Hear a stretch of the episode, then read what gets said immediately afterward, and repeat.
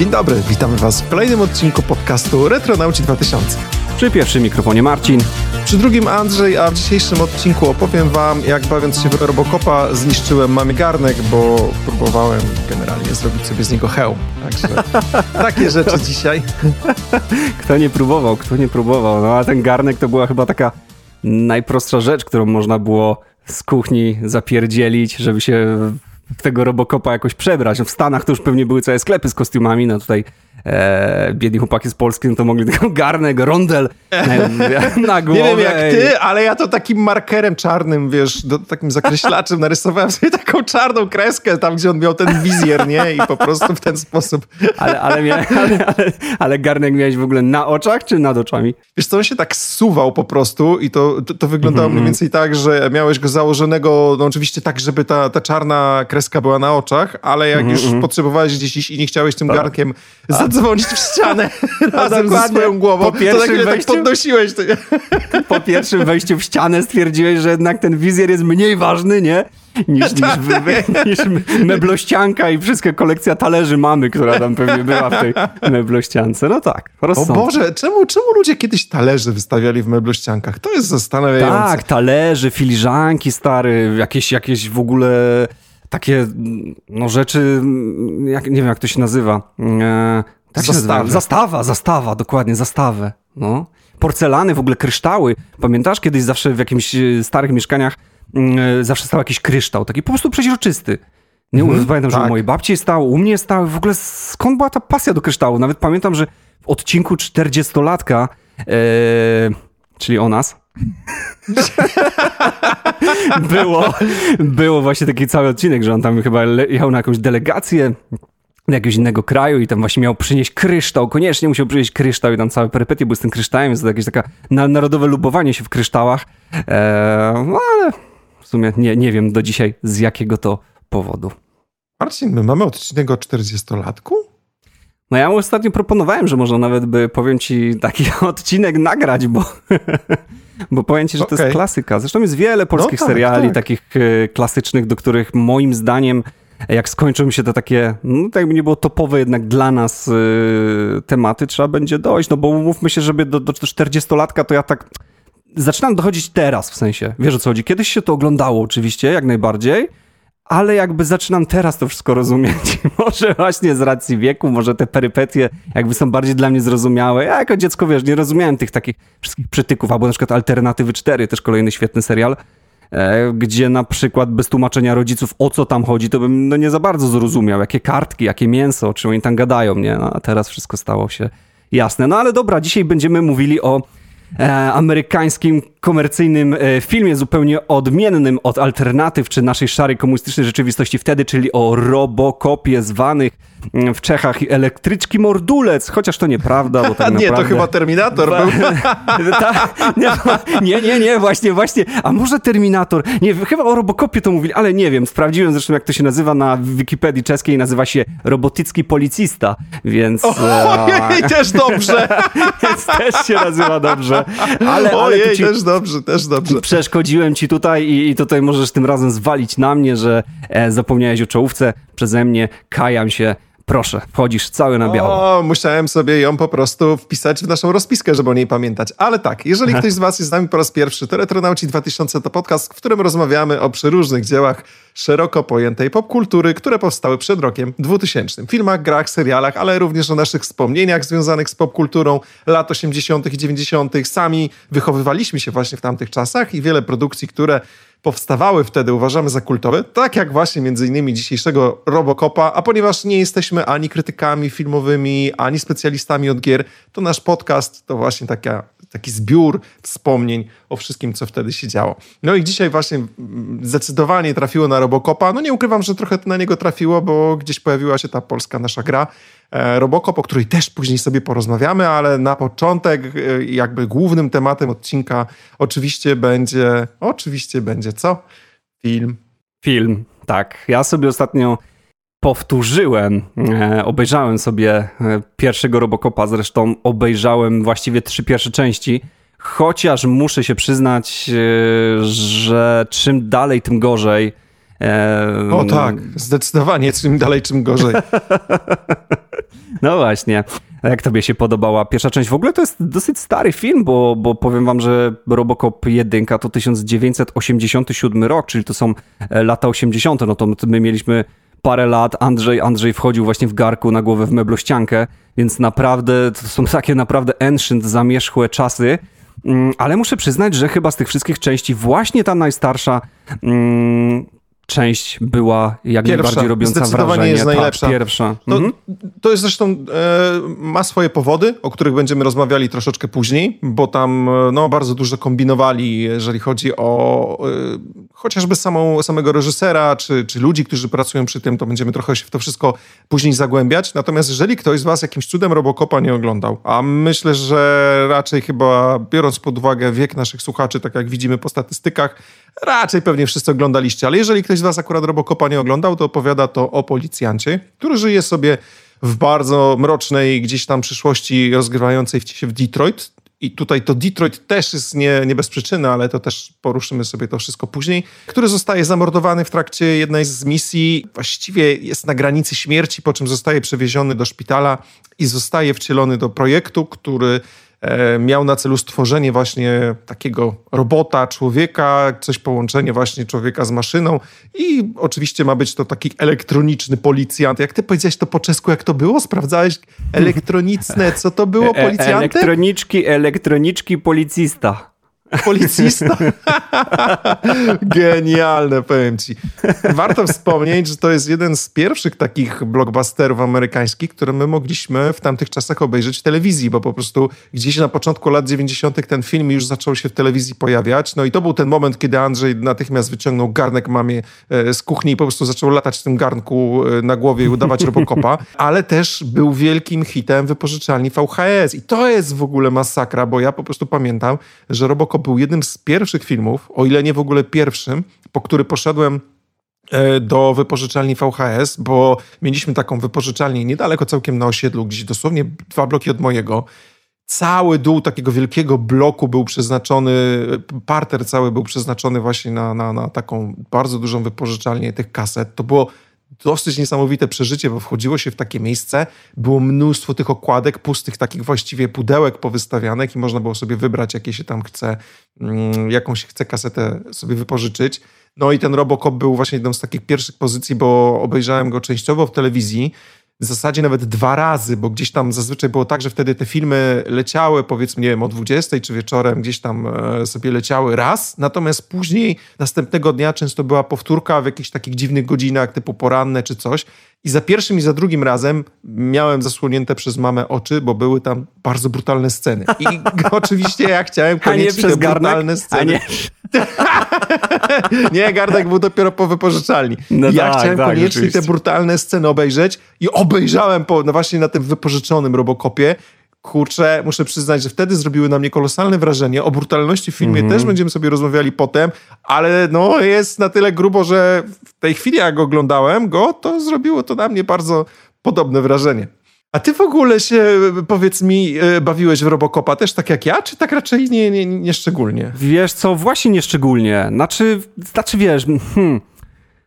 A, ciężko mi tutaj jakoś, wiesz, każdy się jarał Robocopem. Pamiętam, że miałem taką, jakieś tam zabawki z Robocopem. Miałeś zabawki z Robocopem? No, taką figurkę fajną, taką wiesz, gumową, zwykłą, no taką jak się miało w, w, jakieś zabawki w tamtych czasach kupione na targu od pana Skoca. Ej, nie miałem Robocopa. Powiem ci, że to no, ja miałem, miałem, miałem takiego tego, ale wiesz co, jakoś specjalnie się w Robocopa nie bawiłem. Wiesz co, generalnie Robocop dla mnie wtedy to był taki po prostu super bohater, Mhm. Ale nie był to taki ktoś jak, nie wiem, Spider-Man czy Batman, no, ktoś prawda. z jakimiś takimi mocami, chociaż Batman nie miał chyba żadnych mocy, Batman po prostu miał nowinki technologiczne i Batman mega zarobistą furę. I i, pieniądze. No i widzicie, a mówi się, że pieniądze to nie wszystko, nie? że nie dają niczego. A jak to? A, a można mieć pieniądze i być Batmanem. No to jak? No to myślę, że Stare, ale dają. oczywiście, że te pieniądze były istotne. Ja pamiętam, jak, jak w tamtych czasach było coś takiego, jak e, takie bloczki, które się kupowało w kioskach ruchu, które zawierały takie jakby fejkowe pieniądze nadrukowane po jednej stronie i dolary i jakieś tam mm -hmm, właściwie mm -hmm, pieniądze z wszystkich czasów, nie? I generalnie o, tu się trochę wstyd przyznać, ale ja pamiętam taką sytuację, jak zbierałem te pieniądze z tych bloczków, właściwie wszystkie możliwe. Miałem całą taką pufę, która była w środku, wiesz, schowkiem, nie? Wypełnioną takimi fejkowymi pieniędzmi i któregoś razu się zastanawiałem w ogóle, co za przyjemność daje Sknerusowi Makwaczowi kąpanie się w pieniądzach, nie? Któregoś razu, jak rodziców w domu nie było, to wysypałem wszystkie te pieniądze po prostu na podłogę i się w nich tarzałem i próbowałem sobie e, poczuć się jak Sknerus McQuatch. Okazało się, że nie ma w tym nic jakiegoś nadzwyczajnego, ale e, no... A wiesz, może z racji to... tego, że te pieniądze to były takie ordynarne fałszywki, nie? A gdybyś jednak był takim mega bogaczem i faktycznie gdzieś na łóżku wodnym się obsypywał tymi pieniędzmi, patrzył na swojego Royce Royce'a, no to może wyglądałoby to inaczej. No, że wiesz, garnek na głowie przes przesłaniał ci prawdziwą rzeczywistość i meblościankę, no to może wiesz, nie zdawałeś sobie sprawy. Natomiast powracając do tego, wiesz, yy, o to, co zacząłem, czyli właściwie Robocop był dla mnie po prostu kimś w rodzaju superbohatera, ale takim no trochę takim zwykłym gościem, tylko połączonym z robotem, no to oczywiście dla dzieciaka mhm. było coś niesamowitego, no w ogóle sama idea robota to, to w ogóle wow, nie? Eee, więc to był taki po prostu trochę jeden z superbohaterów, ale niespecjalnie się niczym wyróżniał, ale też z kolei mm, nie można go było nie lubić. No nie słyszałem w całym swoim życiu wśród dzieciaków yy, z tamtych lat, że ktoś powiedział, słuchaj stary, nienawidzę Robocopa, wiesz o co chodzi. No o, o różnych rzeczach no słyszałem. nie, ja też nie usłyszałem. Ktoś, on miał ktoś, coś w sobie, stary. Nie mm -hmm. wiem, po prostu ciężko mi powiedzieć nawet co, znaczy, o, to był zwykły, wiesz, sobie, to był nie? zwykły gość, to był zwykły policjant, który po prostu no, przez te tragiczne okoliczności, e, e, e, które go spotkały, został połączony z robotem, jakby ożywiony na nowo. Y, no i po prostu wykonywał swoje działania. On był w tym wszystkim taki, wiecie, troszeczkę oschły, taki rzeczowy, że teraz musimy zrobić coś tam.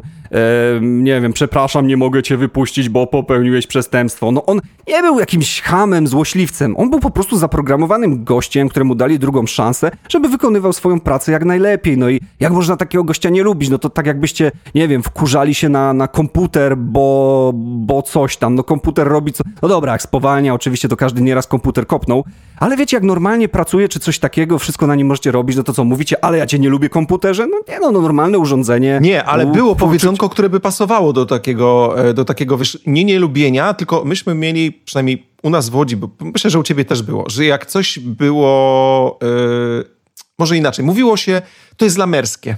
Rozumiesz, czyli to nie jest tak, że mhm, nie lubię, mhm, nie, to mhm. nie, nie oznaczało, że nie lubię tego, tylko że to jest po prostu, e, to jest takie taka wiocha, nie? O, powiedzmy, nie? To jest lamerskie, mm -hmm, więc, e, ale nigdy nie słyszałem, żeby o Robocopie ktoś powiedział w ten sposób. Co więcej, ja jako dzieciak byłem na tyle pod, pod, pod wrażeniem właściwie całego Robocopa, że na przykład bardzo lubiłem, jak się bawiłem w Robocopa, to tak, wiesz, uczyłem się chodzić jak robot, w ogóle, wiesz, tak bziz, bziz, nawet tak.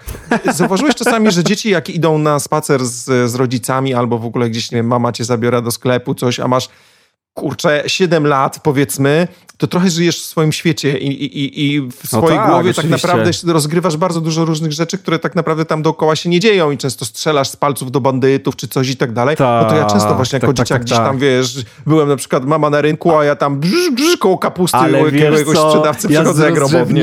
Nie, ja z rozrzewnieniem o tym myślę, jak czasami mam takie sytuacje, to co teraz powiedziałeś, to jest niesamowite, bo faktycznie żyjesz wtedy w swoim świecie i to często, znaczy często, prawie zawsze w pięknym świecie, no ile dziecko nie ma jakichś traum, to ten świat jest naprawdę fajny każdy, każdy chętnie do tego wspomina. Dlatego zresztą, jak już tak odchodząc ciutko od tematu, dlatego zresztą nagrywamy ten podcast, dlatego zresztą nas słuchacie, dlatego, że wszyscy lubimy wracać do tamtych czasów. My, wy, po prostu, bo te czasy kojarzą nam się z tym zarąbistym światem, którym sobie żyliśmy i do dzisiaj właśnie z takim uśmiechem na ustach wiesz, kwituje takie sytuacje, jak na przykład gdzieś wchodzę do sklepu, a to właśnie wybiega jakiś chłopaczek nagle z za rogu i do mnie piu, piu, i gdzieś tam biegnie dalej. Jestem się, kurde, stary, ciesz się tym, wiesz co Ale chodzi. to się zdarza ciesz faktycznie, się bo ja, zdarza bo ja wiem, on, wiem, wiem w jakim, na jakim ty jesteś etapie i ciesz się, stary, bo, bo, bo, bo później będziesz do kołchozu wstawał na ósmą rano, nie?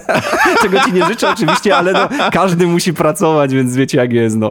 E, więc, więc rozumiem to jak najbardziej, jak widzę te dzieciaki właśnie takie biegnące w swoim świecie, nie myślące o tym, czy to jest przypał, nie przypał, czy to jest wstydliwe, niewstydliwe. Nie, on podbiega do ciebie ciuf, ciuf i ucieka, nie? I wow, coś niesamowitego. No ja sobie nie wyobrażam, żebym teraz podbiegł do jakiejś babki w sklepie czy gościa i do babki to oczywiście by się skończyło pewnie policją i kajdankami, bo to jakiś zboczeń zgwałciciel by było. Ale na przykład do gościa jakiegoś ciuf, ciuf, no by się pewnie może skończyło wybiciem zębów, nie? Więc kurde, to są w ogóle dwa światy, nie? Jakie, jakich żyjemy teraz, jakich żyliśmy wtedy, więc tak, absolutna racja, no to były piękne czasy. Mhm. Dobrze, przejdźmy sobie może do samego filmu, bo tutaj jest. O, tu się dużo działo wokół Robocopa. To, to nie była taka bardzo prosta, piękna historia powstania, która się zaczęła od scenariusza, skończyła się na filmie, tylko tutaj było bardzo dużo rzeczy, które po drodze szły nie tak. Może nie aż tyle, co na przykład przy The Crow, o którym kiedyś mieliśmy odcinek, ale mimo wszystko gdzieś e, cały czas tam przy tym filmie coś dziwnego się działo. No i e, warto wspomnieć, że tutaj za sam scenariusz Robocopa odpowiada dwóch panów, a zaczęło się wszystko od pana Edwarda Newmayera, który zobaczył plakat Blade Runnera i pomyślił, pomyślał sobie, że okej, okay, to jest całkiem spoko, glina, roboty i połączył fakt, że tam był łowca robotów, ale był gliną, no to on zrobi film o glinie robocie. No i wymyślił sobie ten scenariusz, ale oczywiście, jak się zapewne wszyscy domyślacie, no jak pójdziecie do wytwórni filmowej, szczególnie jeszcze w tamtych czasach, jak powiecie, słuchajcie, mam pomysł, zrobię film o robocie, który będzie policjantem, no to wszyscy yy, powiedzieli, super, super Edziu, ale tam idź, zostaw go i sobie idź, nie? no więc pan no tak, Edward... Też słyszałem, też słyszałem, że go tam mocno odrzucali na początku, że, no, że bardzo długo wytwórnie, nie mógł znaleźć wytwórni. Ale zresztą mhm. tak samo było chociażby z Rokim, z tego co wiem, to Rokiego nikt nie chciał nakręcić, a no proszę cię, ostatnio włączam telewizor e, i, i, co leci roki, nie? Mamy 2020, no prawie czwarty, więc no chyba ci wszyscy, którzy wtedy mówili, że nie, nie, to się nie sprzeda, a 40 lat później ten film leci w telewizji, no to ktoś tu się chyba pomylił. Tak, a Sylwester Stallone jeszcze się odwara, od, od, wiesz, odgraża, ja wrócę jako Rocky. Więc wiesz. Ale przecież był niedawno, niedawno był film Rocky, znaczy niedawno, ja tak mówię niedawno, a dla mnie niedawno to jest nawet 10 lat wstecz. To, to... Ale był, ale czekaj, czekaj, przecież był nowy Rocky chyba jakoś w 2000 którymś, no stary był, ja go nie obejrzałem, ale... on jeszcze ale... mówi, ja jeszcze wrócę, więc wiesz. Żeby nie było, ja go bardzo a... lubię, ale, no tak, ale mówi tak, dosyć tak, tak. specyficznie chłopina. Więc... no, nie, bo ostatnio kogo... słyszałem jego wersję. No. E, teraz wiesz, dzięki AI możemy usłyszeć, jak głos danego aktora, który się przyzwyczailiśmy, że brzmi po angielsku, jakby brzmiał w naszym języku. I po prostu powiem ci, że czasami byłem w szoku, jakby właśnie jak posłuchałem między innymi Stalonego, to zacząłem się nieźle obśmiewać, bo w angielsku mówi jakoś tak, nie? Znaczy, to jest powiązane z tym, że tam jest y, lekki niedowład i niepełnosprawność, więc trochę głupio się z tego śmiać, więc jakby już, jakby już ktoś pisał, że jestem głupi, to okej, okay, jestem po prostu, nie?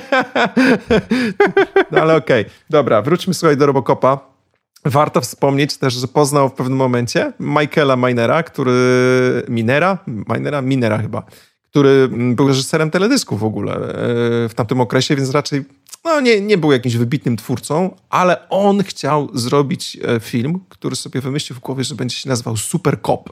I to właśnie miał być o policjancie, który po śmierci zostaje zamieniony w robota. Czyli w zasadzie te dwie, e, te dwie wizje bardzo były blisko siebie i stwierdzili, że dobra, dobra, dobra, stary, robimy to razem. No i chłopaki usiedli razem i zaczęli się zastanawiać faktycznie, jak ten temat ugryźć? No i wpadli, że po pierwsze chcą połączyć satyrę polityczną, bo generalnie bardzo nie podobał im się cały system polityczny w tym momencie w Stanach Zjednoczonych, więc stwierdzili, że chcą, żeby to była taka satyra właśnie na ten cały system polityczny, ale żeby połączyć to z mega brutalnością na ekranie. I właściwie to jeżeli myślimy chociażby o tym założeniu, to to na pewno im się udało, prawda?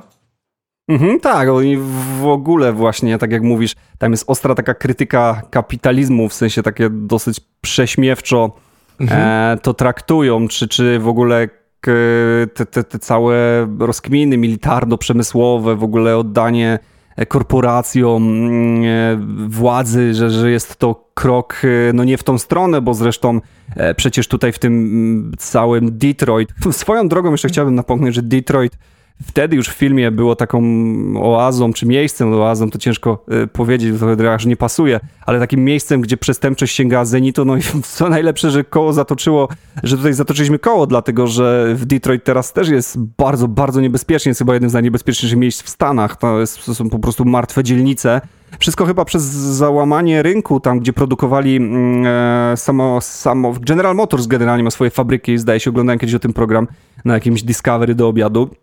E, I, I, wszystko się zaczęło od tego, że ludzie zaczęli tracić pracę, i, i, i, właściwie Detroit z kolei zaczyna się w tym momencie znowu, można by powiedzieć, zmieniać w taki trochę e, slums, tutaj nie, obra nie obrażając nikogo. No, nawet no nie zaczyna, po... ono już tak się od dłuższego czasu zamienia, nie? Dokładnie, dokładnie. No chciałem, chciałem tak e, delikatnie jednak to trochę powiedzieć. E, okay, natomiast, e, ostatnio na wykresie, wiesz, tam wyszło, Spotify nam pokazuje, że, że nie słuchają nas ludzie z jakich rejonów świata, tam ze Stanów też trochę było, więc jak ktoś jest z Detroit, to, to bardzo go przepraszam. E, natomiast no, A ja bardzo serdecznie jest, pozdrawiam. No tak, jeden przeprasza, drugi pozdrawia. Całe spektrum tutaj z, y, różnych mm, Ładnie włazimy w dupę, co? Sub, subskrybujcie, żółty magiczny guziczek, naciskajcie, subskrybujcie. nie, nie, nie, co, nie. Nie, nie, my nie, się śmiejemy z tego, bo nie wiem, czy zauważyliście, ale u nas w zasadzie nigdy nie padły te magiczne słowa. Subskrybujcie, polecajcie, dzwoneczki, no, sereczki u nas po prostu. Nie, nie, nie, nie. Tak, tak, nie ma sensu coś takiego. Za to jak mantrę powtarzamy to wejście, nie, że retronauci to podcast, no ale dobrze, trzeba się przedstawić. Ja myślę, że to jest kulturalne. Trzeba chociaż to dzień dobry takie powiedzieć, to jest takie nasze dzień dobry. No okej, okay, ale wracając do tematu, no, w samym tym Detroit z powitym tym po prostu skalą przestępstw, która, która była ogromna, mm, jest właśnie ta cała korporacja, ta OCP, czyli to chyba Omni Consumer Products, coś takiego to było. E, ona ma pod sobą w ogóle policję, e, co już powoduje tutaj mocne nadużycia, prawda, do korupcji, mhm, jakąś tam korupcję i w ogóle walka o władzę i, i tego typu rzeczy. Więc panowie tutaj, tak jak, jak wspomniałeś wcześniej, mocno się śmieją z, właśnie z korporacji, oddawania władzy korporacji, czyli właściwie tym, czym, w jaką stronę teraz idziemy, bo świat dokładnie idzie w taką stronę. My się nic nie uczymy -hmm, w ogóle. Mm -hmm, nie uczymy się nic. To jest, to jest najśmieszniejsze. Ja już tak sobie myślę czasami, że już mam dobrze te cztery dychy i nie zobaczę na przykład tego, co będzie za 100 lat, bo nie wiem, czy to będzie fajne. To tak, że między nami zaczynam mieć takie myśli, że, że, że naprawdę, to ja po prostu pewne rzeczy nie chcę widzieć, bo kierunki, w jakich idziemy, czyli dokładnie takie postapokaliptyczne momentami, no, nie, może to wyglądać nieciekawie, no ale tutaj nie psując nam e, humoru. I rzeczywiście bardzo fajnie to twórcom e, Robocopa wyszło. Chociażby na przykład e, te, te, reklamy w telewizji, bo film się zaczyna i, i tam pokazywane są wiadomości, zaraz później są pokazywane reklamy.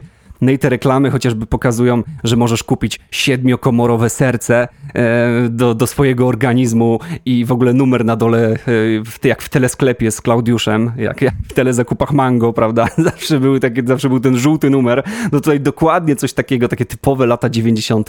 Czy chociażby ta gra planszowa e, Nukem, E, no, gdzie, nie gdzie, gra, tak. gdzie To by nie przeszło grają, w tych czasach.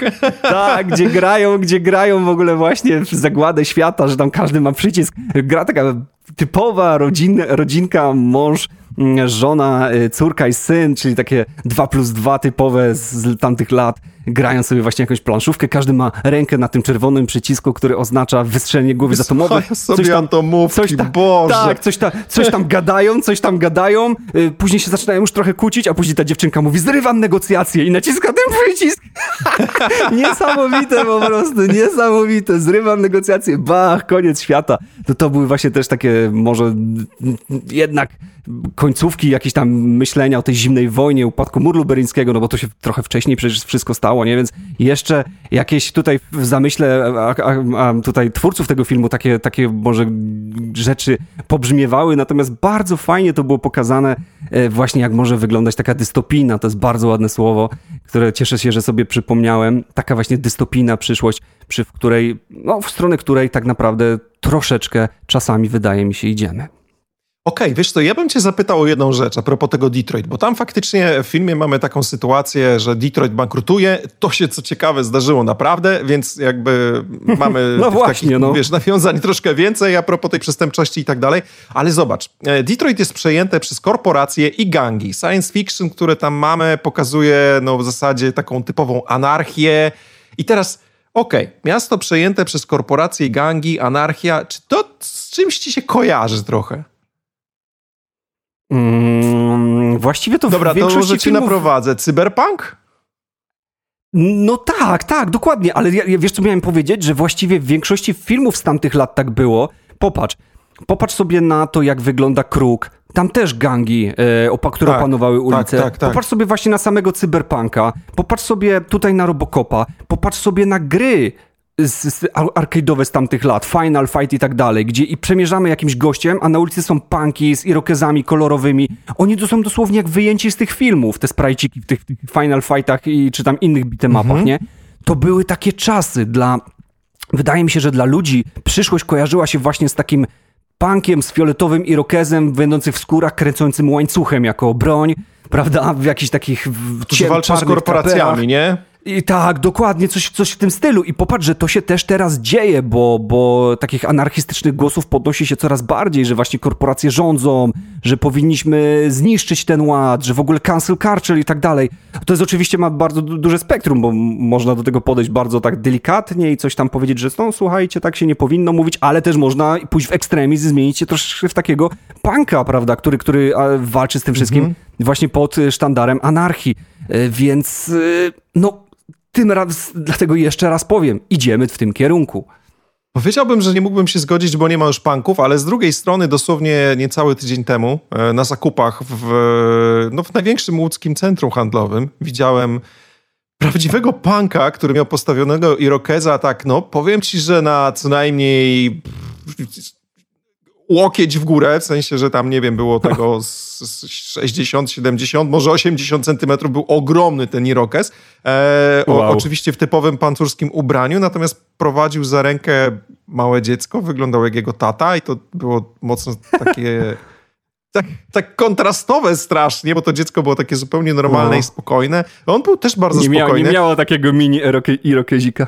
Nie, nie, nie miało. Wiesz co, ja w ogóle e, jak byłem młodszy, to my mieliśmy dosyć sporo punków jeszcze w Łodzi. Na Piotrkowskiej przesiadywali pancurzy i ja miałem taki moment, kiedy jeszcze, wiesz, no byłem bardzo młody i słuchałem metalu i tak dalej, no to gdzieś w tym gronie na to tanie wińsko się chodziło, tak? Przytrzymywałem nawet z pancurami, ich zaczęło po prostu być w pewnym momencie coraz mniej, aż w pewnym momencie po prostu poznikali z tego paska. Ale wiesz, pasażu, to też jest tak, że to też jest tak, że ja mówiąc o punkach, czy tam właśnie o takich anarchistach, nie mówię dokładnie o takich typowych, jak, jak oni wyglądali w latach 80 90 czyli gość w skórze z irokezem. Jasne. Tu mówię o gościach, którzy po prostu chcą iść w kierunku anarchii i, i, i, i jakiegoś walki z korporacjami i tak dalej, czyli tego, co, jak oni będą wyglądali, no chociażby ta cała Anifa, która wygląda teraz jak po prostu mają maski naciągnięte, e, czy tam jakieś kaptury, no wyglądają jak jacyś bojówkarze po prostu, no nie wyglądają jak pancury takie z, tamtych czasów. Natomiast no, myślę, że podobny styl tutaj zachowania reprezentują jak e, te punki właśnie z tych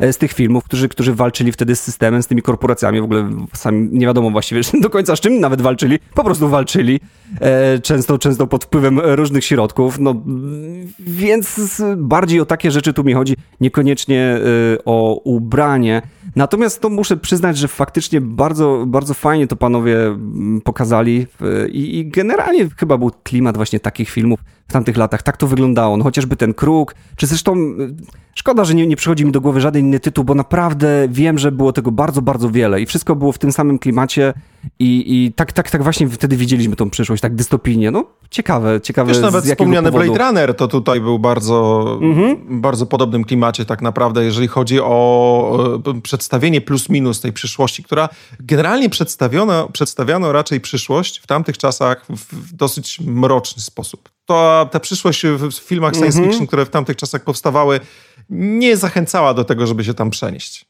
Ja jeszcze, ja jeszcze tutaj chciałem powiedzieć o, o technologii, jak, jaka w ogóle bardzo, bo oglądając ten film oczywiście robiłem sobie notatki, Eee, myślę, że tak jest najlepiej, bo jeżeli się do czegoś nie zapiszę od razu, no to raczej tego nie pamiętam. I pamiętam, że tu sobie wynotowałem dwie takie rzeczy, a nawet trzy. Eee, jak śmiesznie jest y, widziana z oczami człowieka z lat 80. czy 90. technologia, to znaczy na przykład jak z, y, uruchamiają tego Robocopa, czyli, czyli mm, właściwie Marfiego, e, bo tak miał na nazwisko ten policjant, który dostał kulkę, e, to pamiętam, że jest takie ujęcie z jego oczu i, i, i ta jest, tak, no, obraz jest troszeczkę nieostry, po czym jeden z profesorów, czy tam mm, inżynierów, e, jak zwał, tak zwał, w białych kitlach mówi, o, popraw mu ostrość, no i czym on, jak on poprawia tą ostrość? Podchodzi do niego z kręci śrubokrętem, i kręci mu, kręci mu coś przy głowie śrubokrętem. Czy ty sobie to stare wyobrażasz w dzisiejszych czasach? Robota śrubokrętem nastrajać? No to były czasy, kiedy ewidentnie e, nastrajanie kasety, wiesz, magnetofonu do Komodora śrubokrętem chyba się tutaj twórcom udzieliło, nie? No, no to, to są właśnie te piękne czasy. Albo na przykład prezentacja robota. To ci dzisiaj ten filmik wysłałem, który ryczy jak lew bo pamiętam, że jest tam taka scena, że ten robot wychodzi, korporacja go pokazuje, a on ryczy jak zwierzę, normalnie. Albo właśnie ta scena, którą ci wysłałem, żebyś ją zobaczył wcześniej, robot goniąc y, Robocopa, no bo później ten jeden z tych robotów, ten OCP stał się taki dosyć, y, no, no zły się stał, po prostu to jakby nie pykło i tutaj jego uruchomienie i wcale nie pomagał, a wręcz przeciwnie, tam zaczął strzelać na tej konferencji prasowej i w ogóle e, zaczął gonić Robocopa, stał się jego tutaj głównym wrogiem i pamiętam, że jest taka scena, że on spada ze schodów i zaczyna płakać jak dziecko, leży tak na, na, tych, y, na tych schodach i tak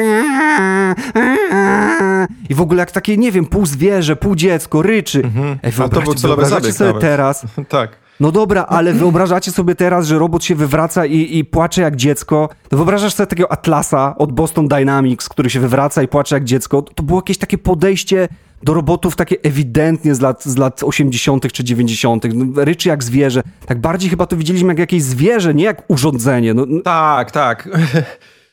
Wiesz co, ja ci przerwę na chwilę, bo chodzi o to, że y, o, oni w tamtych czasach chcieli nadać tym robotom e, taki...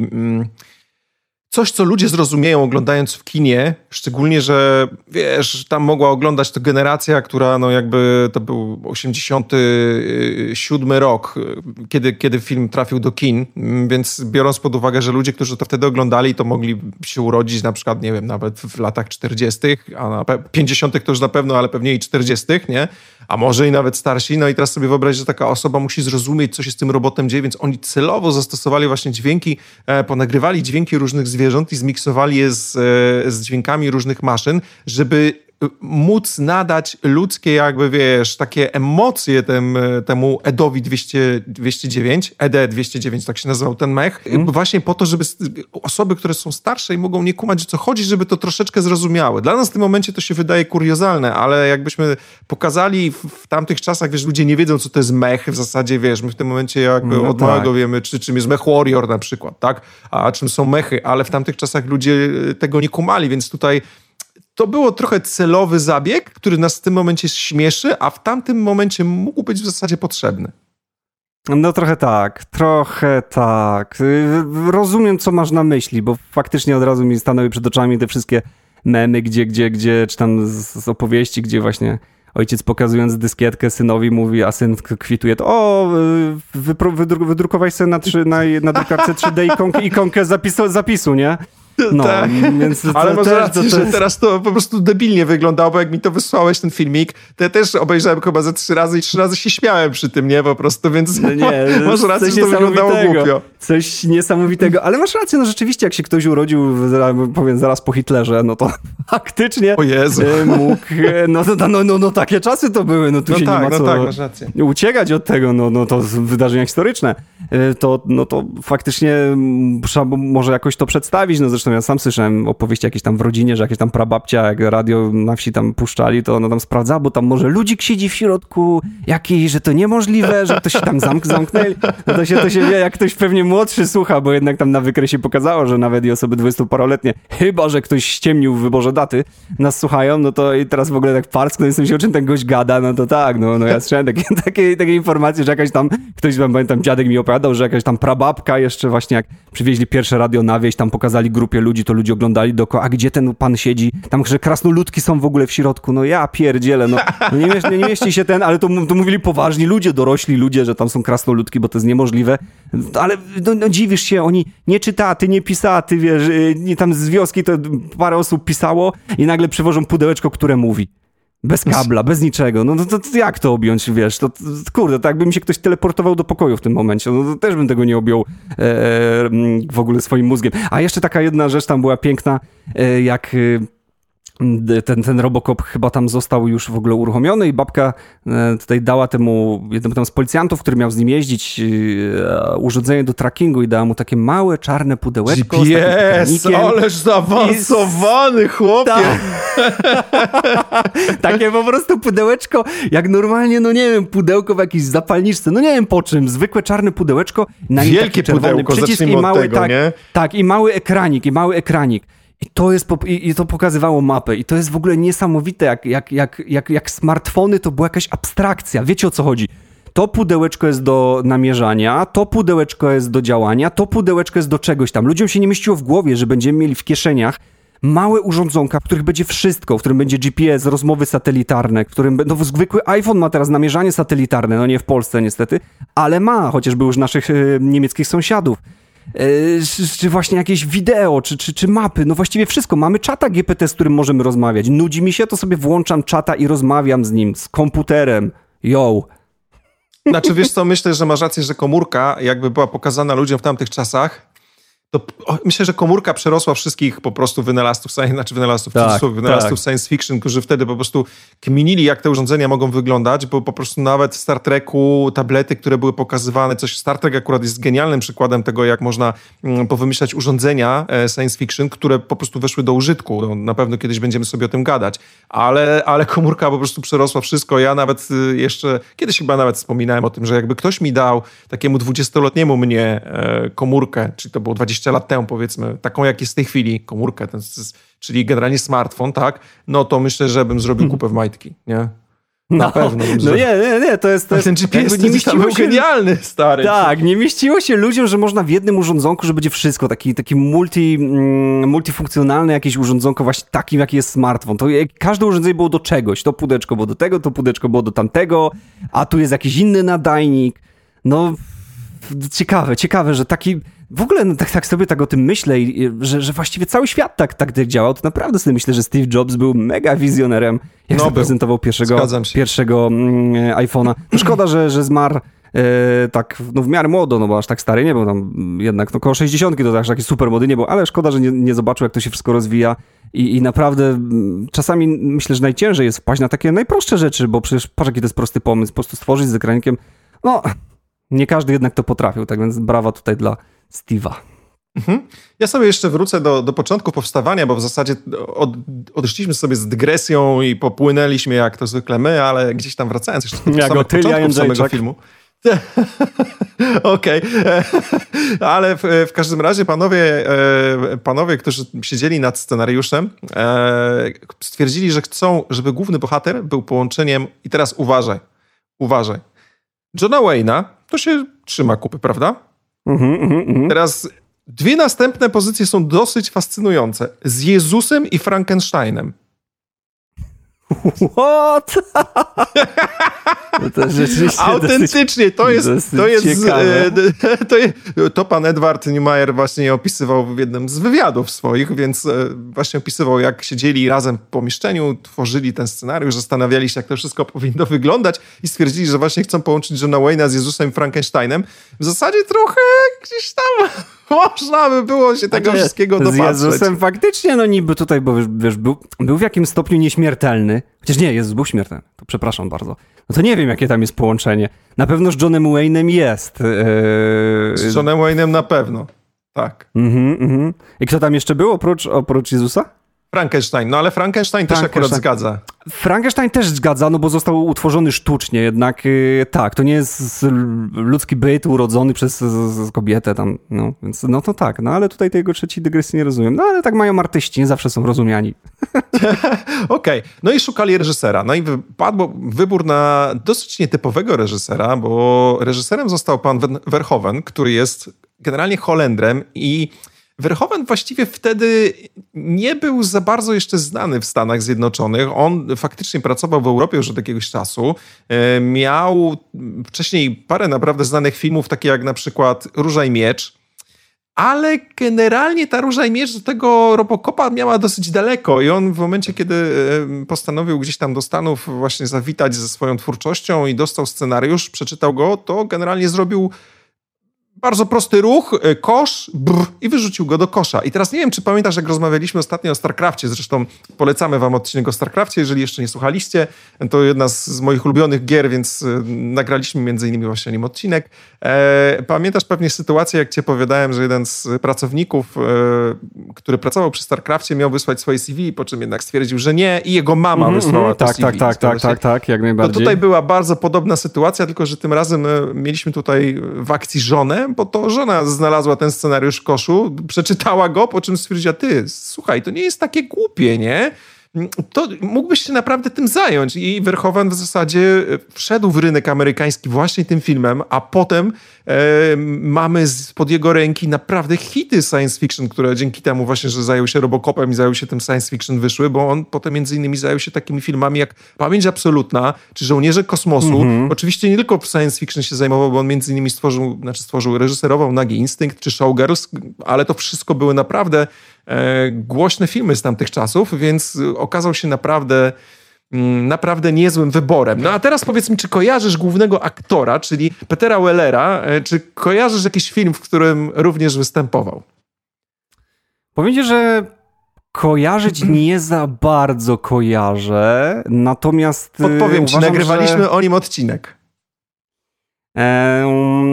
To znaczy, ja powiem ci tak, e, nie chcę tu oszukiwać, ale widzę w notatkach, że napisałeś w nawiasie Screamers, faktycznie więc... dałem dupy, strasznie jest w notatkach pisane, cholera. Nie chcę tak, wiesz, tak, tak troszkę nie chciałem ci psuć tutaj zabawy, natomiast e, jest tutaj odpowiedź udzielona, e, więc tak, no ze Screamers go kojarzę, ze Screamers, jak najbardziej. No, kojarzę ja go bardzo, swoje bardzo ty... go kojarzę, bardzo no, go kojarzę. No.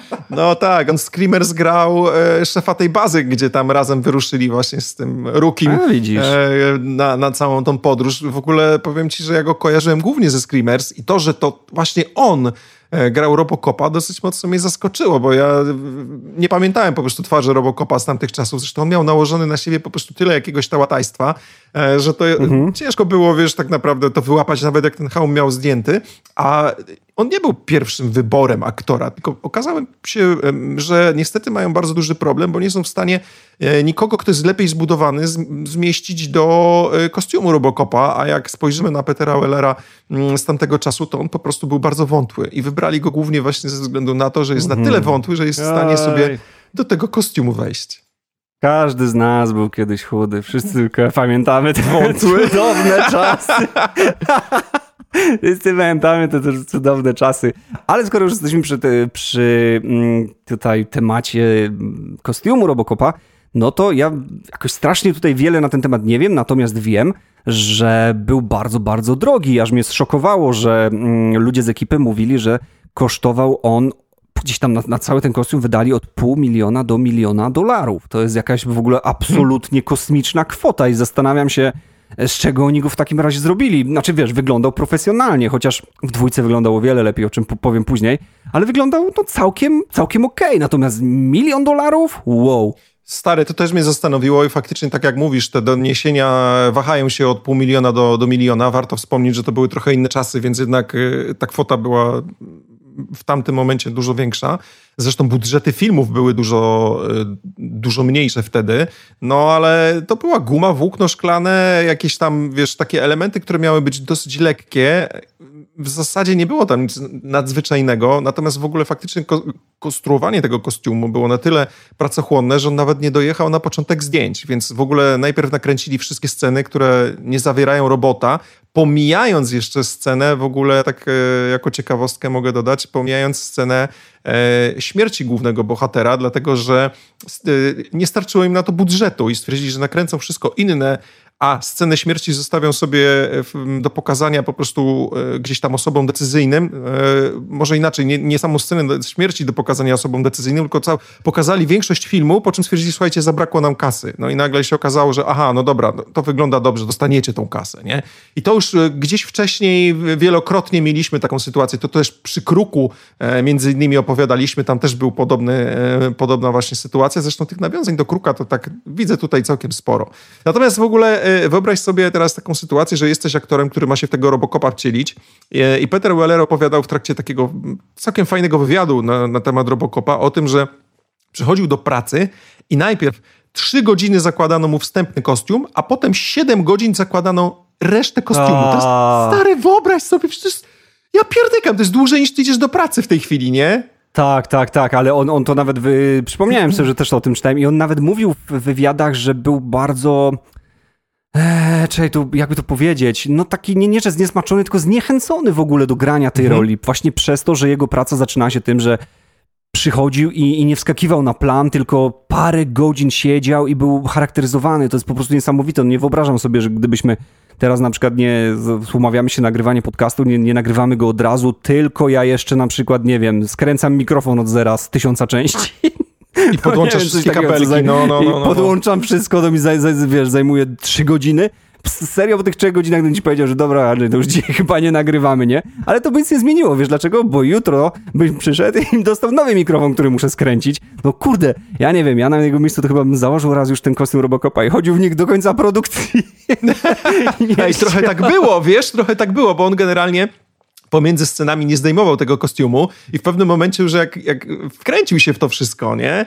To, to wkręcił się na tyle, że e, kazał do siebie mówić robo i jak, jak reżyser, jak Verhoeven e, w ogóle, wiesz, się do niego odzywał, to się nie, e, nie reagował, dopóki nie powiedział do niego robo, nie? Więc mm -hmm, pomiędzy Ale to całkiem, też całkiem dobre całkiem fajne, bo na pewno się reżyser cieszył z tego, że wiesz, że, że aktor właściwie tak mocno się wkręcił w rolę. Zresztą w samej grze, o której sobie powiemy później, e, też mówią do niego na posterunku Robo czasami. Nie mhm, wiem, czy tak. w filmie też tak mówią, ale wiem, że to okej. Okay. Więc gdzieś to Robo zostało przemycone e, z, z, planu do filmu, co zresztą jest takim bardzo nasyłającym się e, zdrobnieniem na, na Robocop. Ja przypominałem sobie tylko jedynkę, to obejrzałeś wszystkie trzy części teraz, więc w jedynce ja nie pamiętam, żeby ktoś do niego mówił robo. E, w dalszych częściach jest to mm -hmm. bardzo prawdopodobne, ale to też mogłem to przegapić, nie? Więc możliwe, że to przegapiłem. Natomiast wracając do samego kostiumu, powiem ci, że e, już tak, jak ten kostium w ogóle przyjechał, to okazało się, że jest na tyle niewygodny, że nie jest w stanie w nim chodzić, bo nie pomyśleli na przykład o tym, żeby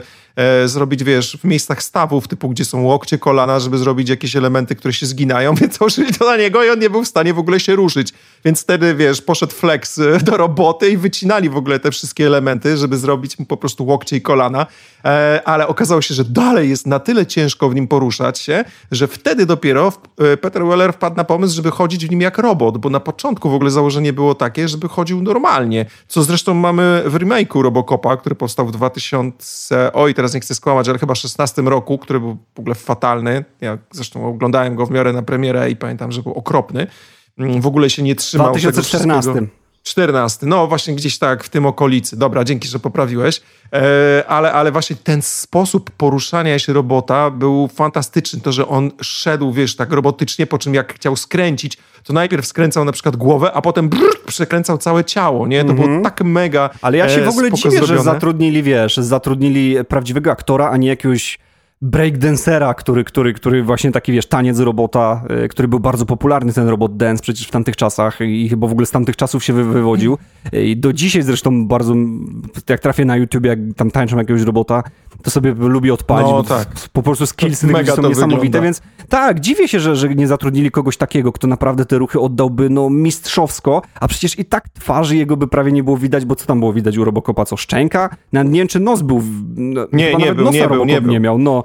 No okej, okay, więc wychodzi na to, że sam dół szczęki, no to też mogli nawet jakąś sztuczną gościowi zamontować, więc zawsze się dziwię w ogóle, po co wzięli do tego aktora jakiegoś. No ale to już znaczy, sam wiesz co, ale zobacz, że tutaj a propos tym, tym graniem e, ustami, to jest też dosyć istotna sprawa, bo no, zobacz, w, w tym momencie tak. jesteś, normalnie jako aktor możesz grać całym swoim ciałem, ruchem, wyrażać swoje emocje, wiesz, spojrzeniem, jakąś mimiką, coś i tak dalej, a tutaj masz do dyspozycji e, same usta i trzeba przyznać, że Weller akurat sobie świetnie poradził, bo on gra takimi drobiazgami, typu na przykład jak jest, jak jest sytuacja, sytuacja, e, kiedy on wychodzi z posterunku i jego partnerka za, zabiega mu drogę i mówi, ty jesteś Marfi, prawda? Ty jesteś Marfi. I on jakby nie chce dać po sobie poznać, ale ma takie mikro się cofa troszeczkę do tyłu, tylko lekko otwiera usta. On tymi samymi ustami stary potrafił naprawdę zarąbiście zagrać, nie? Przynajmniej jakby mówimy tutaj o pierwszych dwóch częściach, bo w ogóle w trójce gra e, Robocopa już ktoś inny. Mm, e, ale, ale muszę przyznać, że byłem pod wrażeniem wtedy, nie? Szczególnie, że w ogóle no, kostium był na jest, tyle... tak, że, że kostium był na tyle ciężki, że on się odwadniał e, w ciągu dnia masakrycznie, do tego stopnia, że w pewnym momencie zaczęli mu tam montować, wiesz, jakieś klimatyzatory, nie? Podejrzewam, że to nie był klimatyzator, tylko pewnie bardziej jakieś wiatraki, bo mówi się o AC, mhm. ale sądzę, że to były pewnie bardziej jakieś wiatraki. I teraz wyobraź sobie, że kostium był na tyle niewygodny, że on generalnie na przykład nagrywając wszystkie sceny w samochodzie, siedział w tym samochodzie w górnej części w kostiumu i w majtkach, bo się nie mieścił do auta. o kurde. No widzisz, że to to ciekawe, bo, bo na filmie nie wydaje się być aż taki ogromny ten, ten Robocop, cały, cały ten kostium.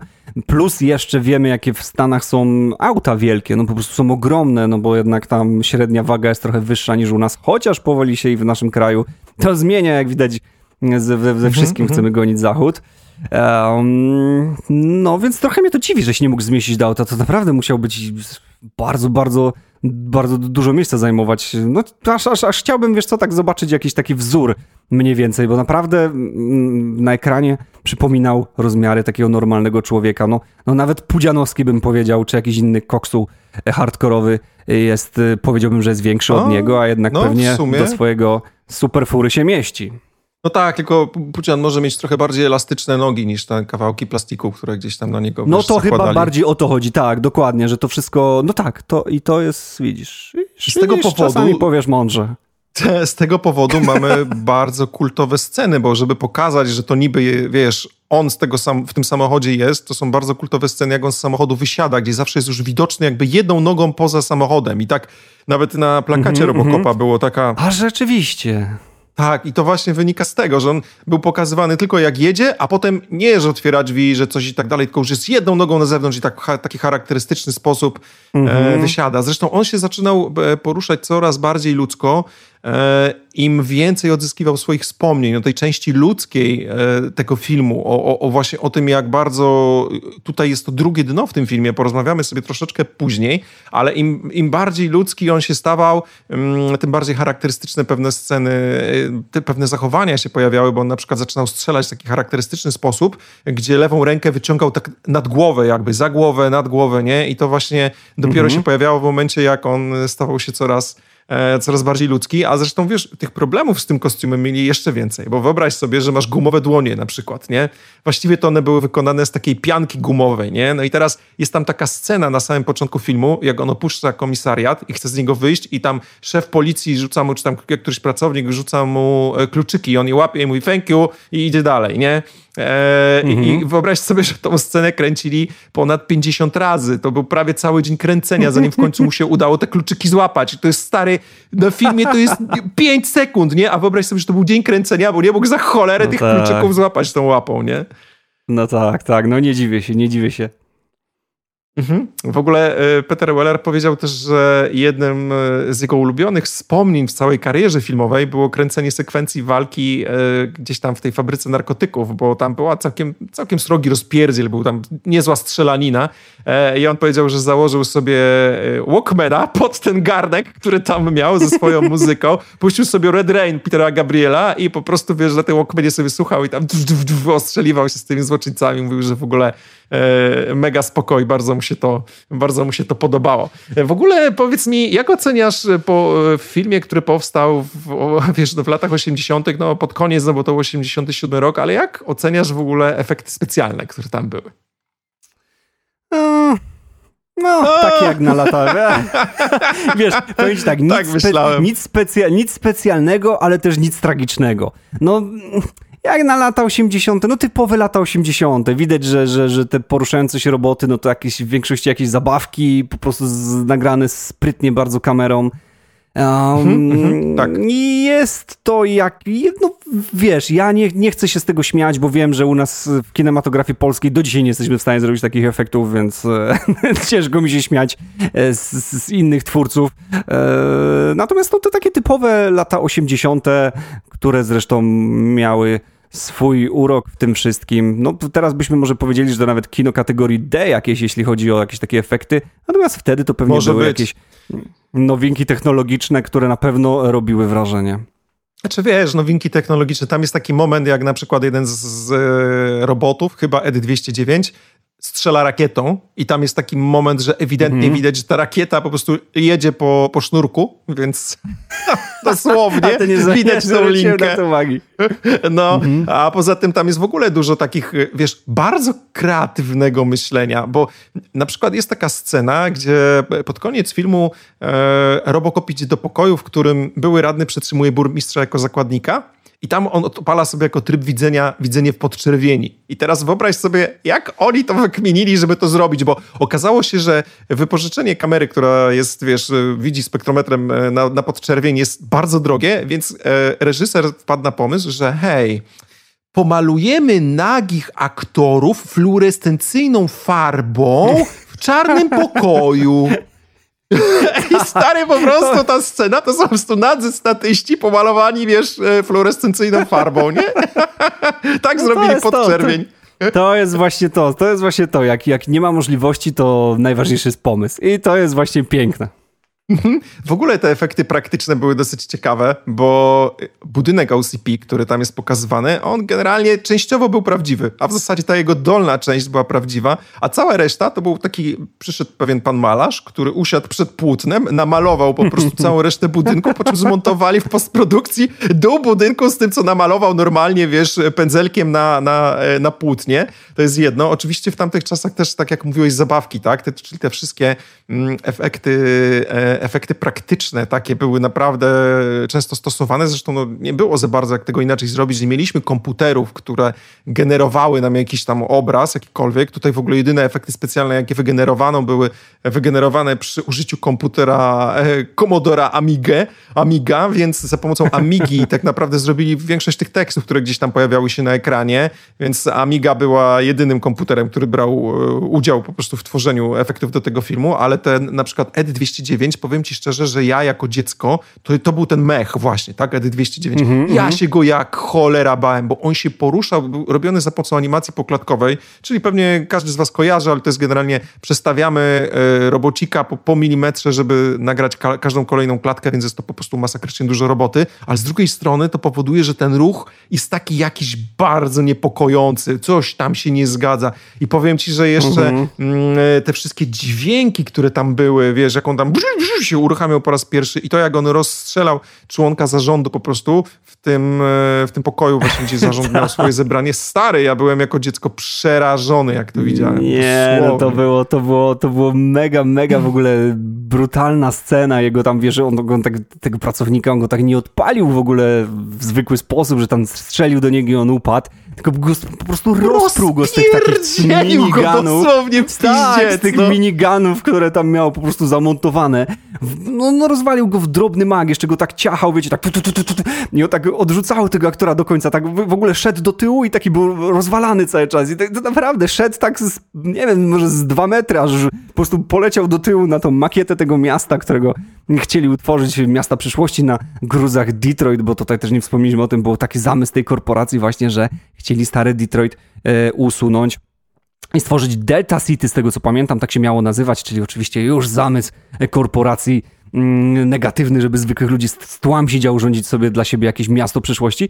No i tak właśnie dokładnie była taka scena. W ogóle jak sobie przypominam tą scenę, to tak sobie myślę, że ten film był cholernie brutalny. Przecież tak naprawdę cała śmierć mm, głównego bohatera, czyli Alexa Marfiego, który, który no właściwie na pierwszej swojej misji, no bo on został przeniesiony do, do pracy w tym, na tym posterunku Metro West i miał tam, dostał pierwsze zadanie, gdzieś poszedł z tą swoją partnerką Anne Lewis, która nomen omen była bardzo fajną babką, która niczego się nie bała, była zresztą bardzo właśnie później przyjaciółką e, już samego Robocopa, no, czyli w sumie wciąż Alexa tak naprawdę, no ale już pod trochę inną formą, no to szybko zginął tam z rąk gangu i to bardzo brutalny sposób, muszę wam powiedzieć, że trochę nie mogłem uwierzyć, że aż tak go tam umęczyli, e, gdzieś tam urwali, dostał kulkę, urwali mu jedną rękę, urwali mu drugą rękę, coś tam... Chłopie, najpierw dłoń mu urwali i on jeszcze, dłoń, wiesz, nawet nie zaczął krzyczeć, tylko potem ja... I powiem ci coś, jak to teraz oglądałem, byłem sam w domu, odpaliłem to sobie na rzutniku w ogóle, e, byłem sam w domu akurat y, u, u, u, mojej Zosi e, na wsi, więc tam w zasadzie, wiesz, dom w lesie, no opowiadałem ci, jak to wygląda, tak? No w każdym razie teraz sobie wyobraź, że ja otworzyłem sobie chrupki keczupowe, no bo wiadomo, że taki film to trzeba oglądać z czymś, co się mm -hmm, chrupie. I powiem ci, że jak doszło najlepsze. do tej sceny, tak, no jak, jak doszło do tej sceny, to mi po prostu się te chrupki tak cofnęły, tak odstawimy, wie, nie, dobra, nie. Nawet następnego dnia ich już nie dojadłem, bo po prostu, stary, ta scena jest obrzydliwa, jak mu po prostu roz, rozrywa, tak. w ogóle urywa tą rękę, ta krew sika, w ogóle szok. No, no, no, dokładnie. Jest, jest taka. Wiecie co, to jest. A ja czytałem troszeczkę, że to był jeden z pierwszych filmów, który wprowadził takie do kina akcji takie mocne gore, bo to chyba tak należy nazwać, taką naprawdę przemoc i trochę czarny humor też. Y, I faktycznie to gore jest tam mm, mocno dostępne. Naprawdę. Powiem wam szczerze, że wiedziałem, że to jest film, wyglądało to jak efekty z lat 80., ale naprawdę żal mi było tego gościa. E, tak sobie autentycznie takie ludzkie jakieś we mnie myśli pojawiły się, że kurde, żona, dzieci, wiecie, normalny facet, nie zasługuje na taką śmierć, po co się go tak bawią, to już zabijcie go normalnie. aż, aż naprawdę tak się nim, tak go tam zamęczyli, że powiem wam, że taki bunt się we mnie jako w człowieku w środku wyrodził, tak sobie myślałem, Boże, to jest obrzydliwe, nie powinno tak być, co to ma być, nie? Oczywiście zaraz sobie przypomniałem, że Marcin, dobrze, spokojnie oglądasz film, nie? Ale jednak y, zadziałało to na, na psychikę dosyć mocno. Mhm. Okej. Okay. E, wiesz co, e, e, ja ci powiem jeszcze jedną rzecz a propos, a propos w ogóle samej brutalności. Czy zwróciłeś uwagę, że tutaj nie ma jakiegoś takiego popisywania się na zasadzie, nie wiem, kurczę, wiesz, powolnych najazdów kamery, zwolnionego tempa czy coś. Tu po prostu było prosto, mhm. kulka w ryj i tak dalej. O, zresztą Stary, jeszcze jedna rzecz mnie tam mega obrzydziła. Pamiętasz końcówkę filmu, jak jeden z tych gangusów wpada do takiej kadzi z, z jakimś kwasem, czy nie, nie kwasem, tylko jakimś mm -hmm, takim mm -hmm. czymś, co go normalnie motuje na bieżąco i wychodzi po prostu jako taki zombie, idzie taki, wiesz, rozpływający się zombie i jeszcze jest rozbryźgnięty po tym samochodem, wiesz, gość w niego tak. wpada. Chłopie, przecież to kurde Ale to w tych też jest coś się... niesamowitego. To jest tak, to tak pokazuje e, takie uwielbienie lat 80., 90. do takich toxic waste, do takiego właśnie kwasu, nie? Zauważcie, wszędzie kwas był obecny. W Batmanie, e, no był, w tak. Terminatorze, w Robocopie, Żółwie Ninja nawet. Pamiętacie te, te wszystkie sceny, gdzie Żółwie Ninja tam idą po mieście i są jakieś takie bu, bu, bu, te um, beczki z, z radioaktywnością, ze znaczkiem radioaktywności. Ej, naprawdę, w latach 80., 90. ten kwas i te beczki z radio, radioaktywnym, tym, tym, tym, tym właśnie kwasem w środku, często zielonym, był po prostu obecny zawsze. To była jakaś taki, nie wiem, niezdrowa fascynacja tym kwasem, rozpuszczaniem. Naprawdę, jak go kojarzę z tylu filmów, że to jest niesamowite. No i Robocop też sobie tutaj nie szczędził tego motywu, bo jak tutaj Andrzej właśnie przytoczył, również był i to w całkiem obrzydliwej formie. Stary, ale jeszcze jedna rzecz była umiłowana w latach 80. i też po części w 90. w filmach, i to jest coś, co po prostu ja jako dziecko uwielbiałem, a mianowicie pistolet typu Uzi. Oj, aj tak, oczywiście. Trrr.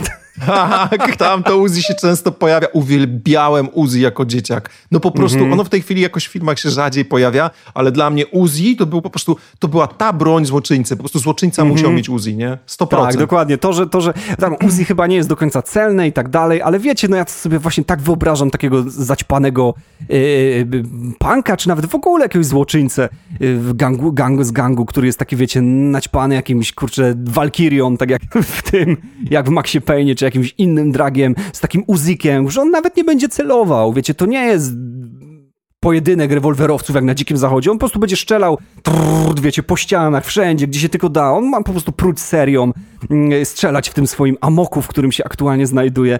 No właśnie też tak sobie dokładnie e, to wyobrażam i to Uzi to jest taki, taki element nieodzowny. No, kurczę, to jest niesamowite, jak czasami masz jakieś myśli i tak sobie myślisz, że pewnie tylko ty masz takie myśli, aż później ktoś mówi, że ma takie same, tak sobie myślisz, kurde, wszyscy mają takie same myśli. No, w ogóle powiem ci, że a propos pierwszego Robocopa, to ja byłem i złoczyńców w ogóle, tak? No bo przede wszystkim e, gadamy właśnie o złoczyńcach i o strzelaniu z Uzi i tak dalej. To dla mnie złoczyńcy w tym filmie też są naprawdę fajnie zrobieni, bo e, Kurtwood Smith, który gra tutaj tego na, naszego jakby, wiesz, głównego złola, no to on mi się kojarzył głównie z rolą taty z różowych lat 70. Nie wiem, czy oglądałeś ten serial kiedyś. Oglądałem oczywiście, jak najbardziej. A aczkolwiek Więc... jego tam nie pamiętam, ale, ale, ale, znaczy, nie, dobra, oczywiście, że pamiętam, Red. co ja mówię. Oczywiście, no. oczywiście.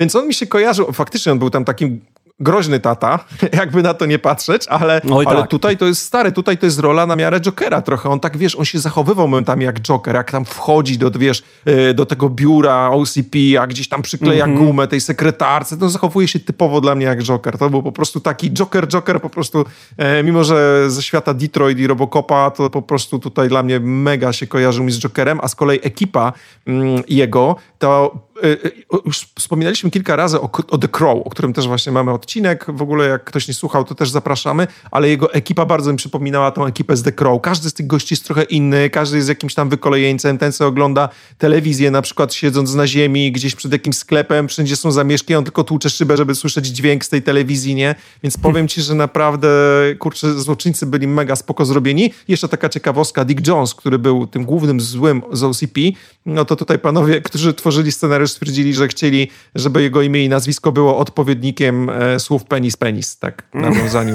jakby do angielskiego, nie? Także. Właśnie, przeszło mi to przez, przez, przez myśl, bo jak słyszę, wiesz, Dick, Dick generalnie nazwisko, chociaż wiem, że, że, że tak stosuje się w tych, to, to mam taką właśnie rozkminę, że, że hej, czy to nie ma jakiegoś pejoratywnego znaczenia w języku angielskim. No tak. Mm. No zresztą u nas pamiętam w podstawówce, jak się przyglądało zawsze książki telefoniczne i każdy chichrał się z fiutowskich państwa. A było fiutów ba bardzo, bardzo Byli dużo. tacy?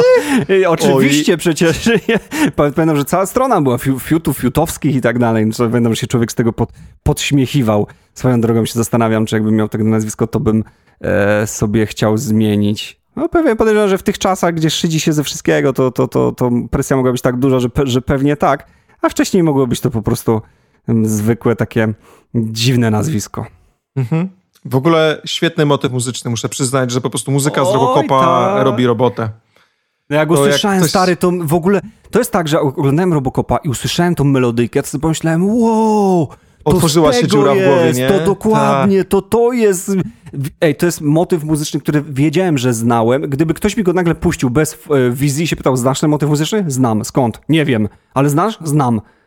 No i dopiero mhm. jak usłyszałem tego właśnie z tego roboka, to, to wiesz, takie właśnie tak jak mówisz, otwiera, otworzyła się klapka, neuron przekazał informację i a, to Robocop. Mhm.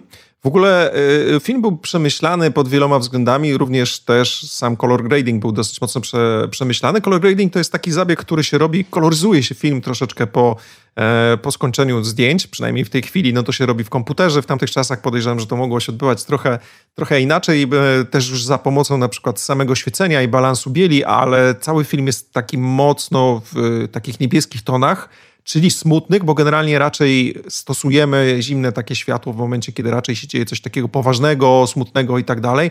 I jedyne rzeczy, które są kręcone tak troszeczkę cieplej, to jest, to jest sam posterunek, żeby pokazać, że tam jest bezpiecznie, a jedyny moment, kiedy widzimy takie pełne kolory, nie same jakieś odcienie niebieskiego, to jest moment, kiedy Murphy jedzie do swojego domu, więc tam naprawdę już y, też już w tamtych czasach myśleli bardzo mocno o takich rzeczach, także y, bardzo kiedy sprytnie. Murphy jedzie do domu, tak, no nie, to od razu Taki czujesz podprogowy zupełnie przekaz, inaczej. Taki, to jest dokładnie taki... taki podprogowy przekaz, dokładnie tak. Dokładnie o, to jest tak. niesamowite, bo no widzisz, patrzcie jak to wszystko jest rozkminione. Tu Andrzej jest zawsze specjalistą w tych kolorach, color gradingach i tak dalej i mimo, że się śmieje, to, to, to zawsze z tego, to powiem wam, że to jest fajna, fajna rzecz, że, że, że, że ktoś właśnie, że takie rzeczy potrafią tak, tak, takie proste rzeczy, bo to nie jest jakiś, nie wiem, wysublimowany podprogowy przekaz, że po prostu ktoś ociepli, ociepli e, ekran w jakieś tam bardziej, bardziej kolory ciepłe da i nagle nasz mózg sobie to kojarzy, że to jest do, dobra scena, a na przykład coś zimnego już później z takim, gdzie niebieski kolor jest bardziej wyciągnięty, nie? To chyba powinno spowodować, że kolor jest taki bardziej zimny. E, mhm. Mamy do tego takie już odczucia, no nie najlepsze. No myślę, że tak po prostu działa ludzki mózg, nie? Wiedziałem, że jak zacznę mówić o color gradingu, to mam mniej więcej 30 sekund zanim mi przerwiesz, dlatego postarałem się zrobić to najbardziej zwięzły sposób, jaki tylko potrafię. Nie, ale... zrobiłeś, zrobiłeś elegancko. Nie dość, że krótko, z ciekawostką, bardzo ładnie. Tędy drogą. Oho, dziękuję, dziękuję. To jeszcze a propos ciekawostek powiem ci jedną rzecz, że Robocop naprawdę przyczynił się do złapania przestępcy w realu, bo kiedyś jeden gość postanowił, że, że okradnie tam, no generalnie złoczyńca, który postanowił zrobić jakiś napad i zaczął uciekać uciekać przed policją. E, uciekał tak, że zaszło się w kinie, wpadł do kina, gdzieś jakieś boczne wejście, usiadł, wiesz, na widowni, ten. I tak się stary zainteresował, bo akurat leciał Robocop, że w ogóle nie zauważył, że policja w międzyczasie wyprowadziła ludzi i go aresztowali na tym filmie, nie? Więc po prostu tak się zapatrzył w Robocopa, że go naprawdę w realu aresztowano. No to więc... widzisz, to jest chyba najlepsza reklama z tamtych lat yy, dla Robocopa. Myślę, że powinni sobie to na jakichś billboardach z tamtych lat, nie? Film, za który dasz się aresztować, nie? A w ogóle właśnie, wiesz, od, w ogóle zapomnisz o całym świecie. No i faktycznie gość zapomniał i go aresztowali, a myślę, że policjanci musieli mieć tam gruby ubaw. Mhm. Jednym z aspektów Robocopa, który ja na pewno przegapiłem jako dziecko, a w tym momencie gdzieś bardzo mocno się przebija, to jest w ogóle kwestia jego człowieczeństwa i to jest coś, czego zrezygnowano z dwójki trójki, robiąc kolejne części. Natomiast tutaj to odzyskiwanie tego człowieczeństwa przez Robocopa jest bardzo istotną częścią tego filmu i jeżeli ktoś z was będzie w tym momencie chciał go sobie przypomnieć, jakoś zachęciliśmy was do tego, żeby go obejrzeć, to zwróćcie na to uwagę, bo ja jako dziecko w ogóle tego nie wyłapałem. Natomiast to jest bardzo istotna rzecz, że to, że on próbuje jest maszyną, ale próbuje stać się z powrotem człowiekiem. I gdzie jest ta granica między człowieczeństwem a byciem robotem i tak dalej. To wszystko tutaj jest naprawdę mocno zbudowane i jest mega, mega ciekawym elementem Ale to filmu. właśnie były chyba, wiesz, właśnie takie tematy były podejmowane właśnie w tamtych latach, dlatego że sztuczna inteligencja to pojęcie, które zaczęło się wtedy powoli przebijać do świadomości większej ilości ludzi i dlatego takie tematy, można to nazwać jakiegoś, nie wiem, transhumanizmu, sztucznej inteligencji, e, były na czasie, zresztą tak, taki sam motyw był w Blade Runnerze, prawda, więc, e, który mhm. pochodzi, no powiedzmy, z podobnych lat. E, tak, to prawda. Więc, więc, więc tak, nie dziwię się, że ludzie podejmowali taki temat. Żyli wtedy właściwie mm, w latach takiej mocnej ekspansji elektroniki, w ogóle takiego skoku technologicznego. E, w ogóle ja jestem zawsze zadowolony z tego, że żyjemy w tych czasach. To jest niesamowite. Pomyślcie sobie, że żyjąc na przykład w 1500 roku, żadna różnica było, czy życie 1500 czy 1600. Właściwie żadna. A to, czy żyliście w 2000, mm, załóżmy, na przykład, nie wiem, 1900, e, załóżmy 50, czy w 1980, to jest kosmos po prostu, albo na przykład 90, albo już niech będzie 2000. Przecież to jest kosmiczny no, przeskok. Zmienia, od, tak. od deskorolki do, do jakichś elektrycznych, no może jeszcze nie latających, ale elektrycznych hulajnok, smartfonów, y, kontra jakieś liczydła. No naprawdę w, w ogóle stworzenie sztucznej inteligencji. No to, co się dzieje na naszych oczach, to jest taki skok rewolucyjny, że żyjemy chyba w najciekawszych czasach, jakie mogły Myślę, być. Myślę, że tak. W ogóle będziemy robili sobie jakiś odcinek podsumowujący rok i wiesz, co zapisałem sobie, że to, co, wiesz, tam o grach, o filmach sobie rozpisałem, ale potem sobie napisałem właśnie punkt, że kurde, to stworzenie sztucznej inteligencji, znaczy może rozwój sztucznej inteligencji w tym roku jest mega, mega ważnym punktem, do którego no, też jak czytałem sobie, czytałem sobie, że, że gdzieś tam, nie wiem, tutaj przepraszam, jeśli pomylę, w Argentynie czy gdzieś sztuczna inteligencja napisała nie konstytucję, tylko jakieś tam prawo, część prawa w, w 15 sekund, to to jest niesamowite i oni to faktycznie użyli. Mhm. No w ogóle jest... mamy odcinek o sztucznej inteligencji, zarówno w filmach właśnie, e, i drugi odcinek jest o takiej bardziej bieżącej, tylko że to się tak wszystko zmienia, że w zasadzie za rok ten odcinek może już być bardzo nieaktualny, więc jeżeli Dokładnie. nie słuchaliście, to akurat te odcinki o AI bardzo wam polecam, bo uważam, że, że wyszły mega ciekawe. Zresztą w ogóle wiesz, zobacz, technologia się y, mega zmieniała na przełomie tamtych lat. Ja byłem zaskoczony, mm, widząc w Robocopie, gdzie przecież, kurczę, no wiesz, to był 87 rok, być może szósty jeszcze, jak gdzieś tam były jakieś początki kręcenia, czy początki planowania wszystkiego, a już w tym filmie pojawiała się płyta CD. Ja byłem nieźle zaskoczony, jak w pewnym momencie wkładają płytę CD, nie? Tam w, mm -hmm, w filmie. Mm -hmm, Okazało -hmm. się, że pierwsze wybite CD-ki były były w 82 roku, ale ja u nas w Polsce no, CD-ki kojarzyłem bardziej gdzś tak od połowy lat 90., więc mhm. no, byłem nieźle zaskoczony widząc tam płytę. To tak nomen omen gdzieś na marginesie. No, rzeczywiście. Powiem ci, że w filmie z lat 80. niekoniecznie bym się spodziewał aż tak zaawansowanej e, technologii przetrzymywania danych jak e, płyta CD.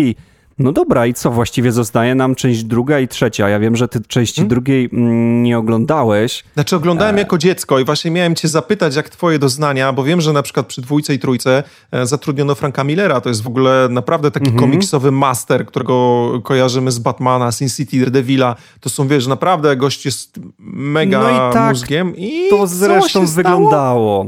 Ale tak to zresztą wyglądało. Bardzo komiksowo, w sensie jeszcze bardziej komiksowo. Tak... Yy groteskowo, komiksowo, trochę taka dziecinada. No, zrobił się z tego trochę film dla, dla młodzieży. Tak już 100%. Znaczy, ja nie mówię, że, że część pierwsza była dla dorosłych, chociaż patrząc na skalę brutalności, to chyba jednak była dla dorosłych. Tak mi się teraz z drugiej strony wydaje. Mama tobie zasłaniała oczy, nie pozwoliła ci oglądać. W sumie nie dziwię się. No, scena zabicia Aleksa Marfiego to do dzisiaj na mnie, jako na starym chłopie, e, tutaj wywarła jednak jakieś... O, chrupki mi się cofnęły, więc wiesz... No, Andrzej, Andrzej, chrupki mu się cofnęły. Tak jest naprawdę, to jest, to jest, to jest jednak dosyć mocne przeżycie, a dla dzieciaka to już w ogóle. No ale w dwójce, y, pierwsze na co mogę pamiętam, zwróciłem uwagę, w ogóle bardzo długi film, bo trwał 2 godziny 45 minut, to, to jest... Co? Naprawdę? O Jezus. Tak, to jest, to jest, dlatego muszę wam przyznać, że dwójkę i trójkę to tak przeleciałem troszeczkę, w sensie robiłem sobie coś, nie wiem, zmywałem naczynia, jakieś tam piściłem coś, jakiś obiad robiłem, ona po prostu leciała, bo, bo nie miałem czasu oglądać mm, parę godzin filmu, no aż na tyle sobie nie mogłem pozwolić, że tu jeszcze jedynkę, jedynkę oczywiście wcześniej pyknąłem. Eee, więc pierwsze, co zauważyłem tutaj, to, to przede wszystkim jego pancerz, który naprawdę był doprany już w tej dwójce. W ogóle taki lakier jak kameleon na samochodach jest czasami, nie wiem czy kojarzysz, to jest tak jakby hmm, benzyna wlana do kałuży, czyli takie kolory mieniące się, fioletowo-złote. Tak, e, no to, to jego to właśnie... podobało. Mm, mm, jego, jego, jego pancerz jest już taki naprawdę, widać, że jest o wiele ulepszony z, z, od, jedyn, od czasów jedynki, bo jedynce to jest taka jakby zwykła stal bez koloru, no taki kolor stali ma, tak. natomiast tu już ma taki mieniący się, jest naprawdę super wygląda, o, o wiele, wiele lepiej. To jest jedyna rzecz, która mi się tak bardzo mocno podoba. E, natomiast no reszta, hmm, no właściwie sam film zaczyna się od tego, że to jest przestępstwo, przechodzi w przestępstwo, a ono przechodzi w przestępstwo, bo właściwie zaczyna się tym, że gość podbiega, kradnie babci torebkę pod pozorem pomocy, bo ona się wywróciła, biegnie z tą torebką, ale tutaj zaraz dostaje buta od jakichś dwóch lasek, które przebrany jak jak pracownice różnego zawodu, kradną mu, kradną mu te pieniądze. Myślałem, że masz jakiś zawał albo coś.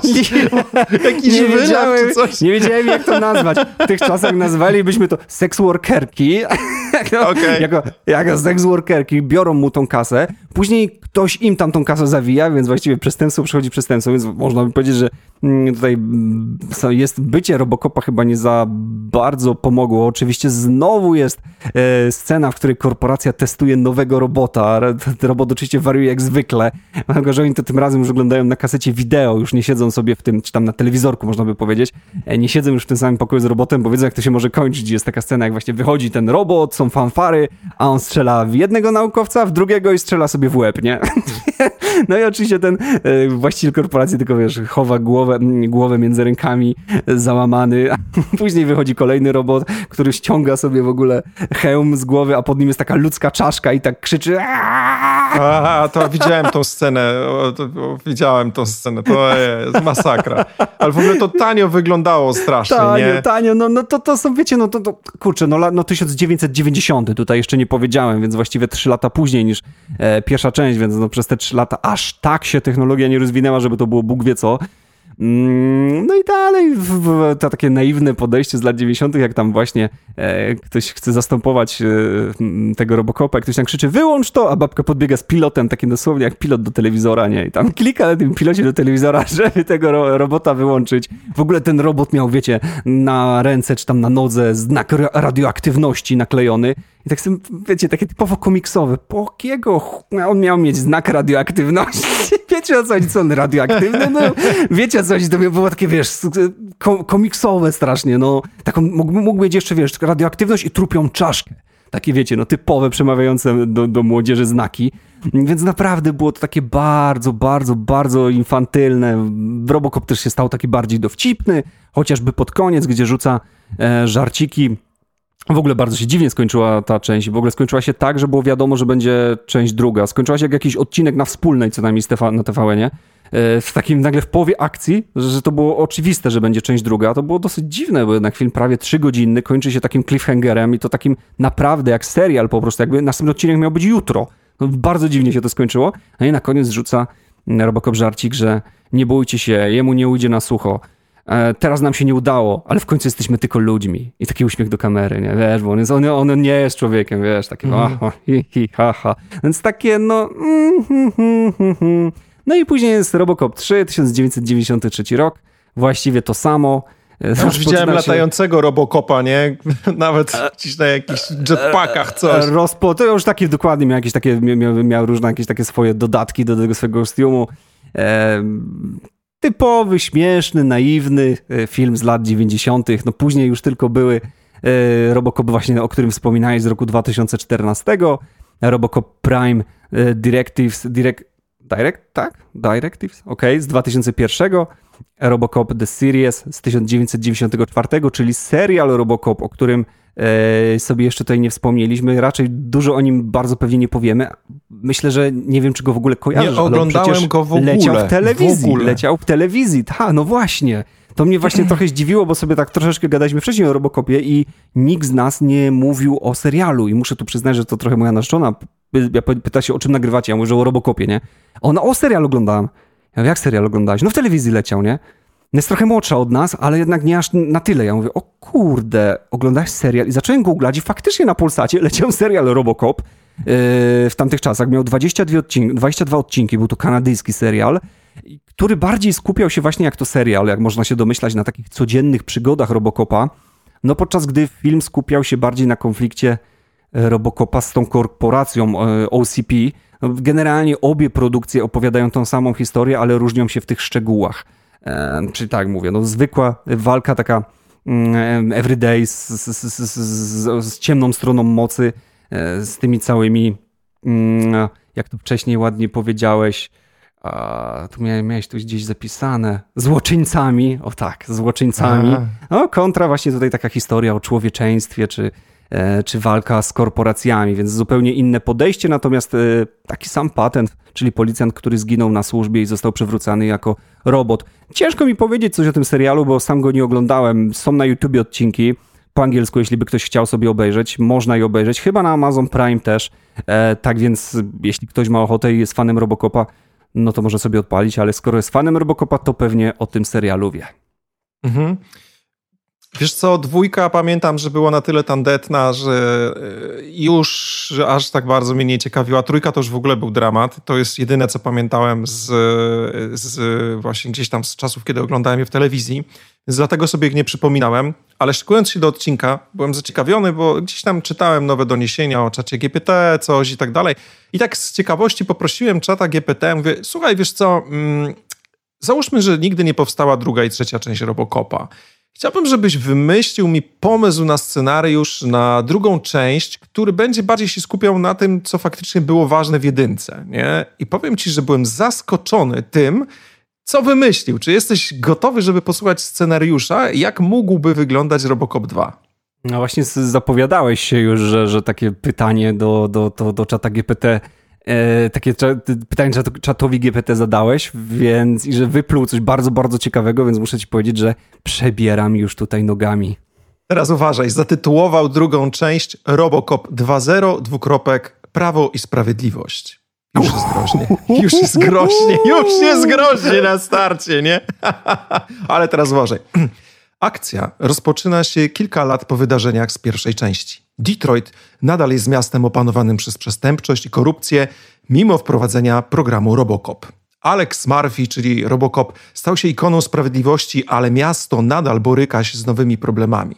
Korporacje przekształcają się w potężne imperia, które manipulują rządem i kontrolują życie mieszkańców. W miarę rosnącej, rosnącej przestępczości korupcji i nieuczciwych działań korporacyjnych rząd postanawia stworzyć nową generację policyjnych androidów nazwanych Robocop 2.0.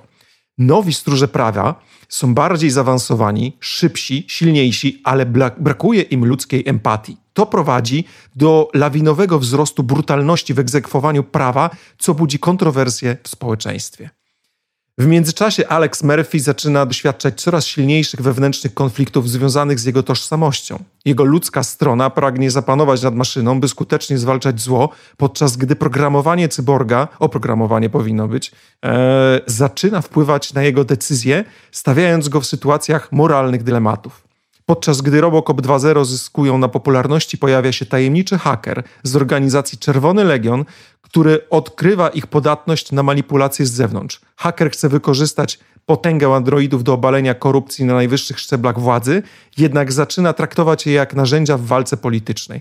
W miarę eskalacji konfliktu między nowymi robokopami współpracującymi z hakerem, Alex Murphy staje się kluczową postacią we wdrażaniu równowagi między ludzkością a technologią.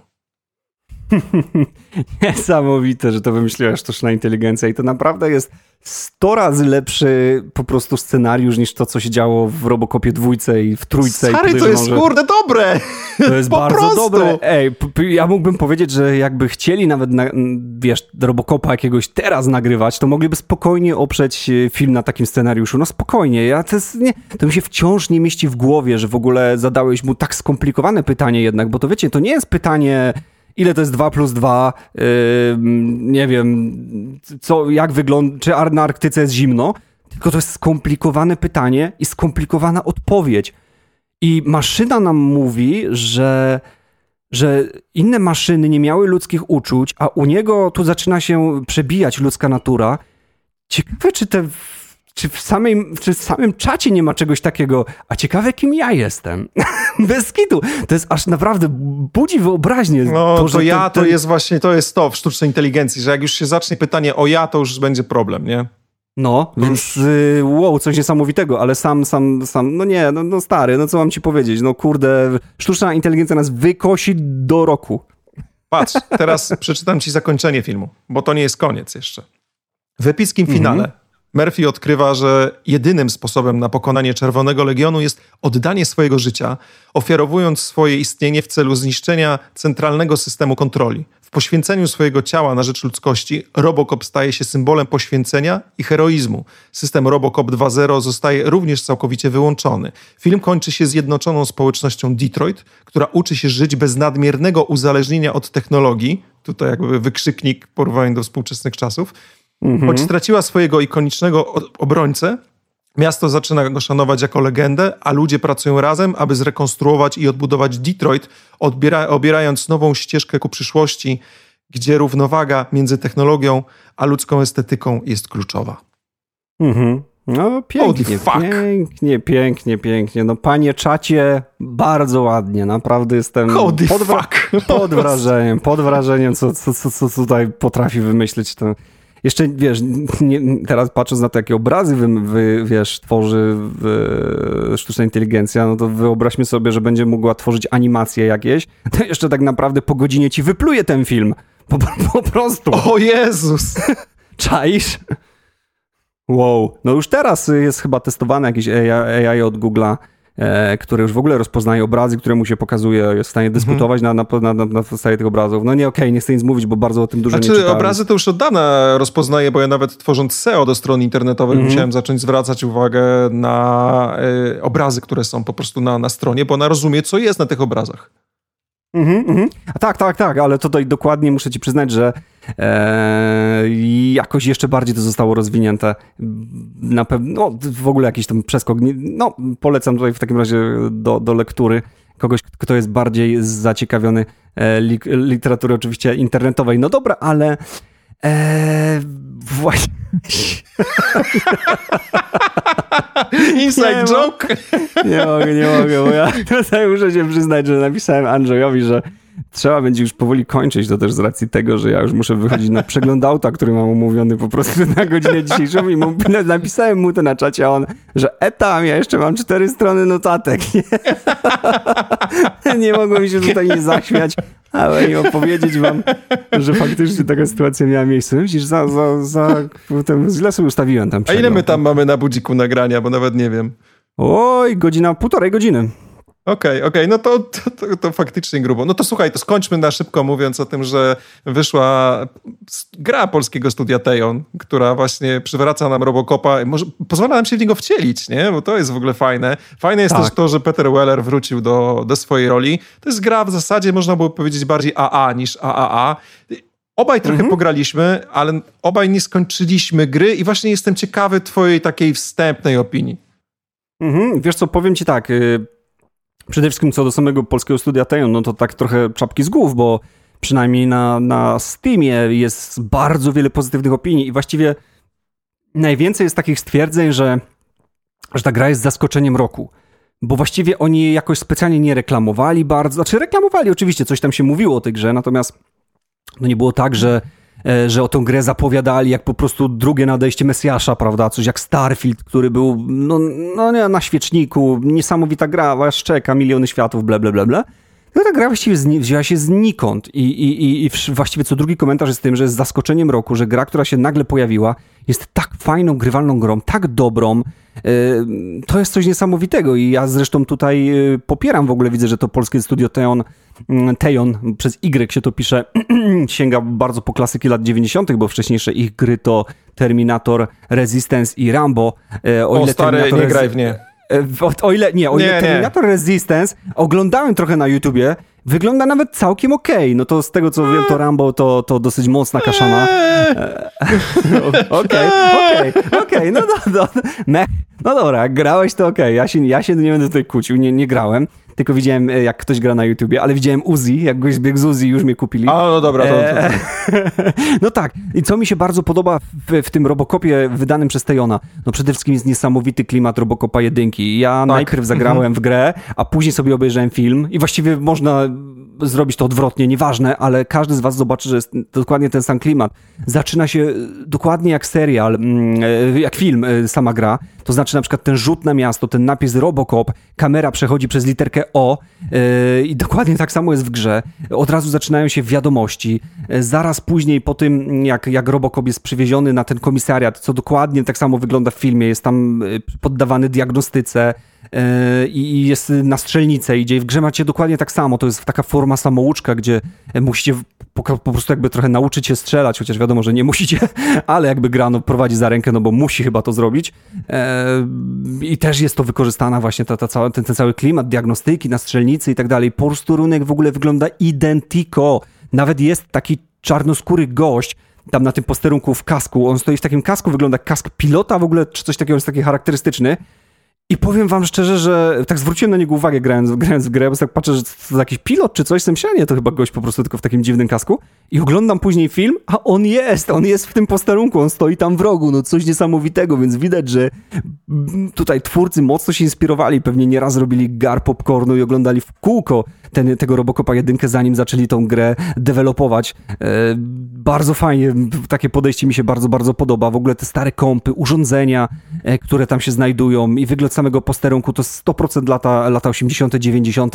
Centralnie, jak sobie wyobrażam y, Amerykę, czy, czy w ogóle te budynki z tamtych czasów, które zresztą widziałem w filmach, no bo wtedy Amerycy to mogłem tylko pomarzyć jakiejś wycieczce, to y, dokładnie wyglądały one tak, więc naprawdę klimat jest 100% filmu i to im się udało. To jest 10 na 10. Mhm. Ja też mogę przyznać, że zdecydowanie klimat jest bardzo dobrze oddany i właściwie to nawet takie rzeczy zostały oddane trochę jak w filmie, jak w jedynce w pewnym momencie Marfis walczy sobie z Edem, e, czyli z naszym mechem, z Edem 209, to jest taki moment, że musi walić mu w nogi i to samo jest w grze, że jeżeli trafimy na jakichś bardziej pancerzonych przeciwników, to trzeba walić mu nie w garnek, bo po prostu mm -hmm, nic to nie mm -hmm. da, mhm. tylko gdzieś w nogi, więc fajnie, że wiesz, że pomyśleli o takich rzeczach. Zastanawiam się, czy są jacyś gracze, którzy po prostu też yy, walili w garnek zamiast po prostu, zamiast paść na to, że, yy, żeby strzelać w nogi. Natomiast yy, widać, że to jest gra, która jest trochę nierówna, bo ona robi klimatycznie bardzo dużo dobrych rzeczy. Mechanicznie e, tutaj ten, ta strzelanka jest taka, no widać, że idziemy ciężkim mechem, to nie jest szybki, dynamiczny FPS, ale z drugiej strony e, sprawia dużo frajdy, mimo że pewne rzeczy są niedopracowane. Jeszcze mogło, można byłoby je zrobić lepiej, no ale wiadomo, to nie jest gra AAA. To ja osobiście ten fragment, który widziałem, był dla mnie bardzo przyjemnym powrotem do przeszłości. Być może, gdybym nie znał postaci Robocopa, to bardziej bym się skupił na negatywach, ale generalnie dla osób, które Robocopa znają i mają możliwość po latach się w niego wcielić, to ja akurat y, ten fragment, który widziałem, bawiłem się dobrze i na pewno jeszcze sobie do tej pozycji wrócę. Więc mm -hmm. taki do... bardzo mocny średniak, taki dla mnie takie 7 na 10. Tak, też bym dał siódemkę. Szóstka to trochę za nisko, ósemka za, za wysoko, nisko. więc myślę, że 7 tak. na 10 to jest, ale 7 na 10 to jest bardzo wysoka ocena, naprawdę uważam, że, że, że, że jest super. E, nawet jeśli ktoś by nam na naszym podcastowi coś wystawił taką cenę, ja bym był dumny. To jest naprawdę uważam super ocena. Jeśli dziesiątka to jest coś takiego, że po prostu wow, wyskoczyłbyś z okna, jakbyś to usłyszał po prostu w amoku jakiejś ekstazy, no to siódemka to jest naprawdę bardzo, bardzo miła ocena. W ogóle ja muszę tutaj powiedzieć, że sama gra jest, e, ma posiada niszczące się środowisko, może tutaj wstyd przyznać się, ale ja nigdy nie grałem w taką grę, gdzie, gdzie wszystko się właściwie niszczyło, że ściany się odłupywały, rozwalały i, i w, bardzo, bardzo fajnie to wyglądało, naprawdę aż przyjemnie się z tego łzyka waliło do tych ścian, o te panele odpadały troszeczkę jak, jak w scenie w Matrixie, gdzie oni tam wparowali do tego budynku i, i strzelali się na dole zaraz, yy, wiesz, która scena, no nie? E, mhm, tak. tak. dokładnie. Tam strzelali się e, na, w tym holu, można by powiedzieć, e, tego wieżowca. I te, wszystko się tak pięknie rozwalało, te, te, te panele mm, marmurowe odpadały, no to dokładnie tutaj tak jest. Jakieś latające kartki po prostu nad biurkami, strzelasz w biurko, no to gdzieś ono się zaczyna też jakoś uszkadzać. Te kartki na nim znajdujące się latają wszędzie. Autentycznie trochę jest taki filmowy klimat. Tak jak Andrzej mówi, no wolno się porusza jak to Robocop, no nie, nie uświadczycie żadnego bany hopa, czy jakichś w ogóle biegów na speedrunów takich że biegniecie sobie z wciśniętym shiftem i, i zapierdzielacie dosyć szybko. Fajne jest to też jakby możliwość popatrzenia wzrokiem Robocopa, czyli takie namierzanie przeciwników tymi zielonymi współrzędnymi, w ogóle jego zielonkawy ekran, przez który on patrzy. Powiem wam szczerze, że na kompie gra wygląda pięknie. Ja sobie włączyłem to na, e, na ultra i no, naprawdę no wygląda... Na, Ale to na, wiesz... Na ultra, na, na, ultra, na ultra naprawdę wygląda niesamowicie. Ja na przykład słyszałem, że na PlayStation tutaj ludzie trochę narzekali, że tam postaci się dogrywają, czasami się pewne rzeczy ten... No, no ale cóż, no, no Playka to, to, to, to, też nie jest jakiś mega silny sprzęt.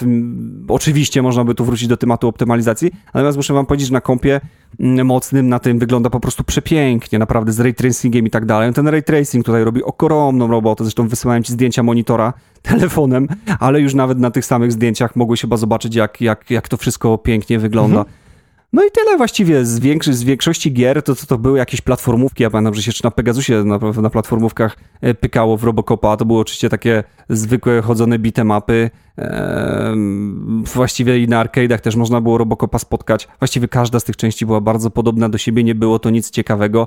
No aż do czasu właśnie wypuszczenia e, przez Tejon tego naszego polskiego Robocopa, który naprawdę sporo namieszał i muszę przyznać, że jest taką dosyć.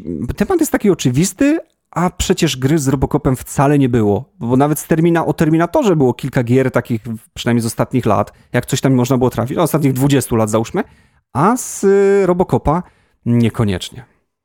Tak. No i co? jedziesz tam do tego swojego mechanika zaraz, więc kończmy faktycznie. Tak, wiesz jak to, wiesz, jak to jest przed przeglądem. E, dusza na ramieniu coraz bardziej, wiesz, z każdym rokiem mam, mam coraz, coraz, coraz większy stres, nie, jak jadę na ten przegląd, więc już tak sobie trochę, wiesz, tutaj zaczynam się stresować wewnętrznie e, i w ogóle przebierać właśnie palcami, ale trzymajcie kciuki, e, żeby się udało. W ogóle wczoraj musiałem jeszcze zmienić opony przed, przed, przed tym mechanikiem i pojechałem na letnich i naprawdę z Maria w tą zimę, która tutaj jest, no po prostu wrażenia niesamowite. Naprawdę płynąłem również jak otylia i prawie walnąłem babę na pasach jak, jak hajto. ale, ale udało mi się na szczęście dojechać i, i, i dzisiaj jadę na ten przegląd, więc trzymajmy wszyscy kciuki.